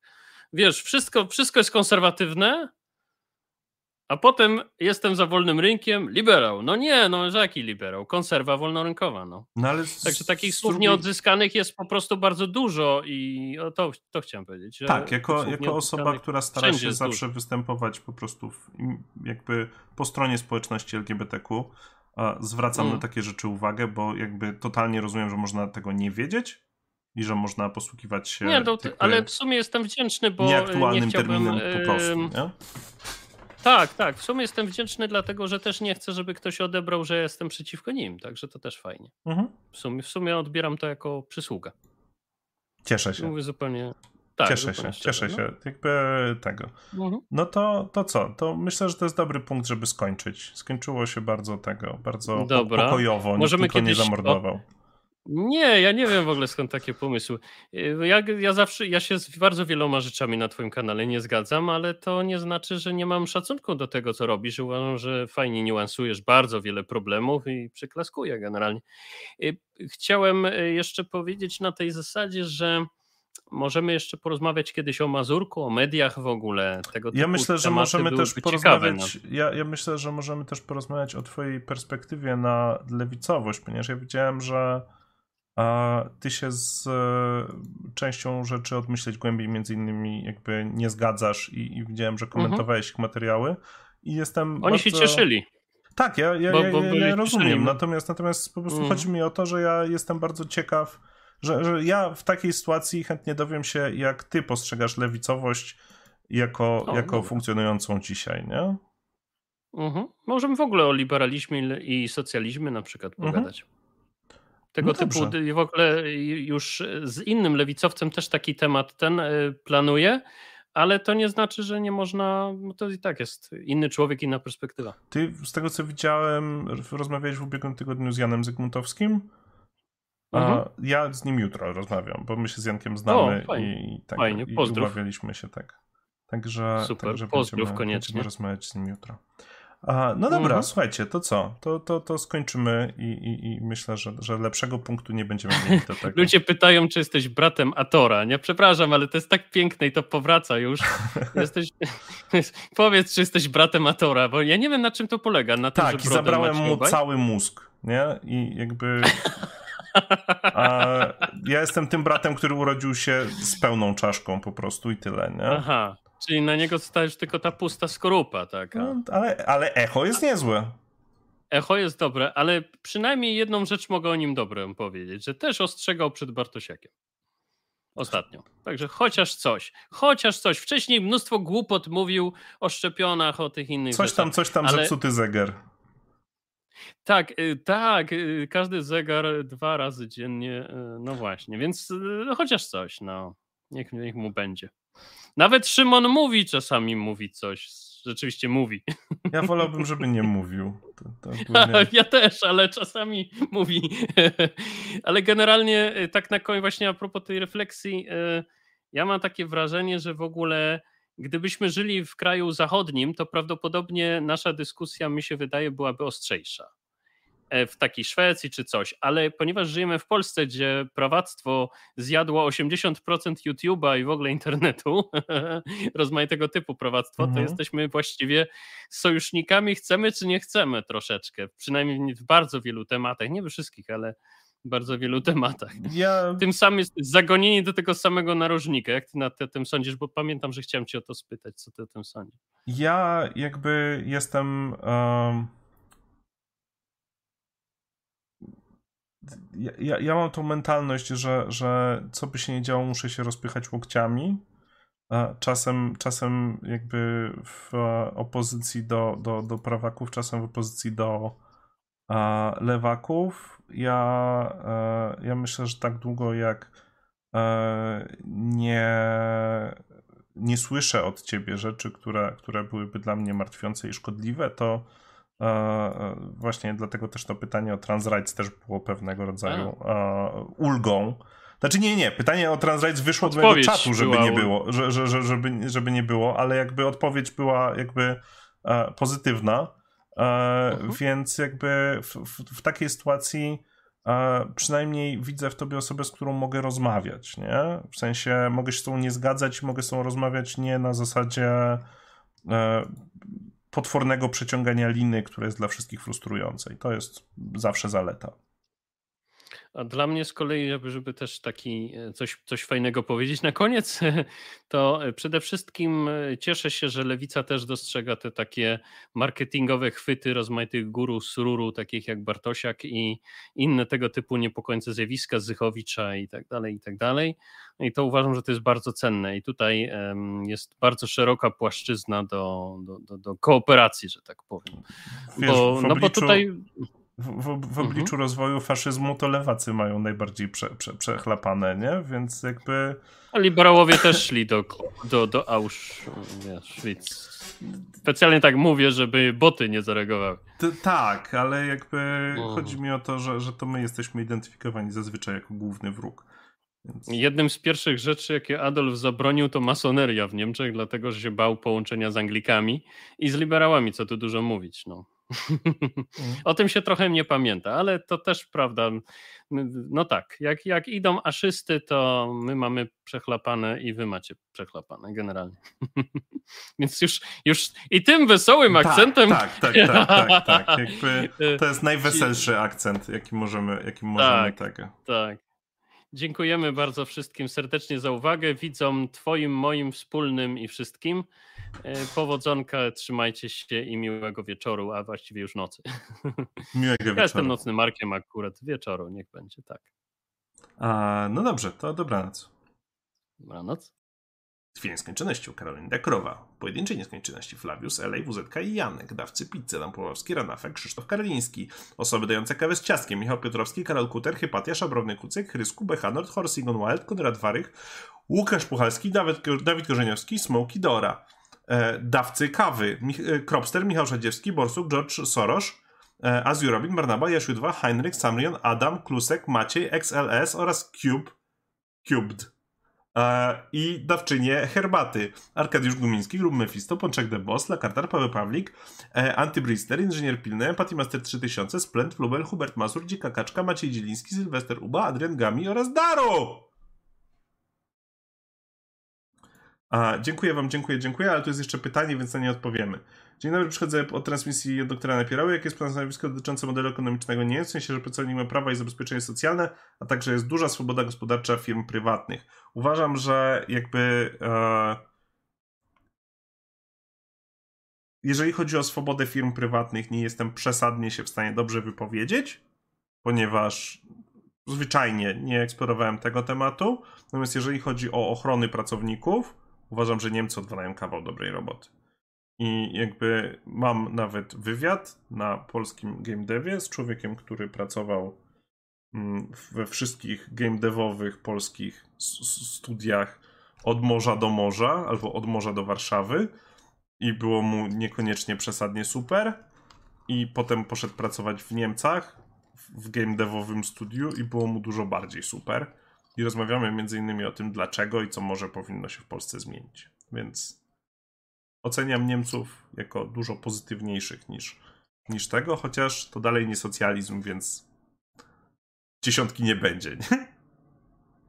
A, no. Dobrej nocy osoby i, i bądźcie dla siebie dobre, bądźcie dla siebie dobrzy. Siemeczka.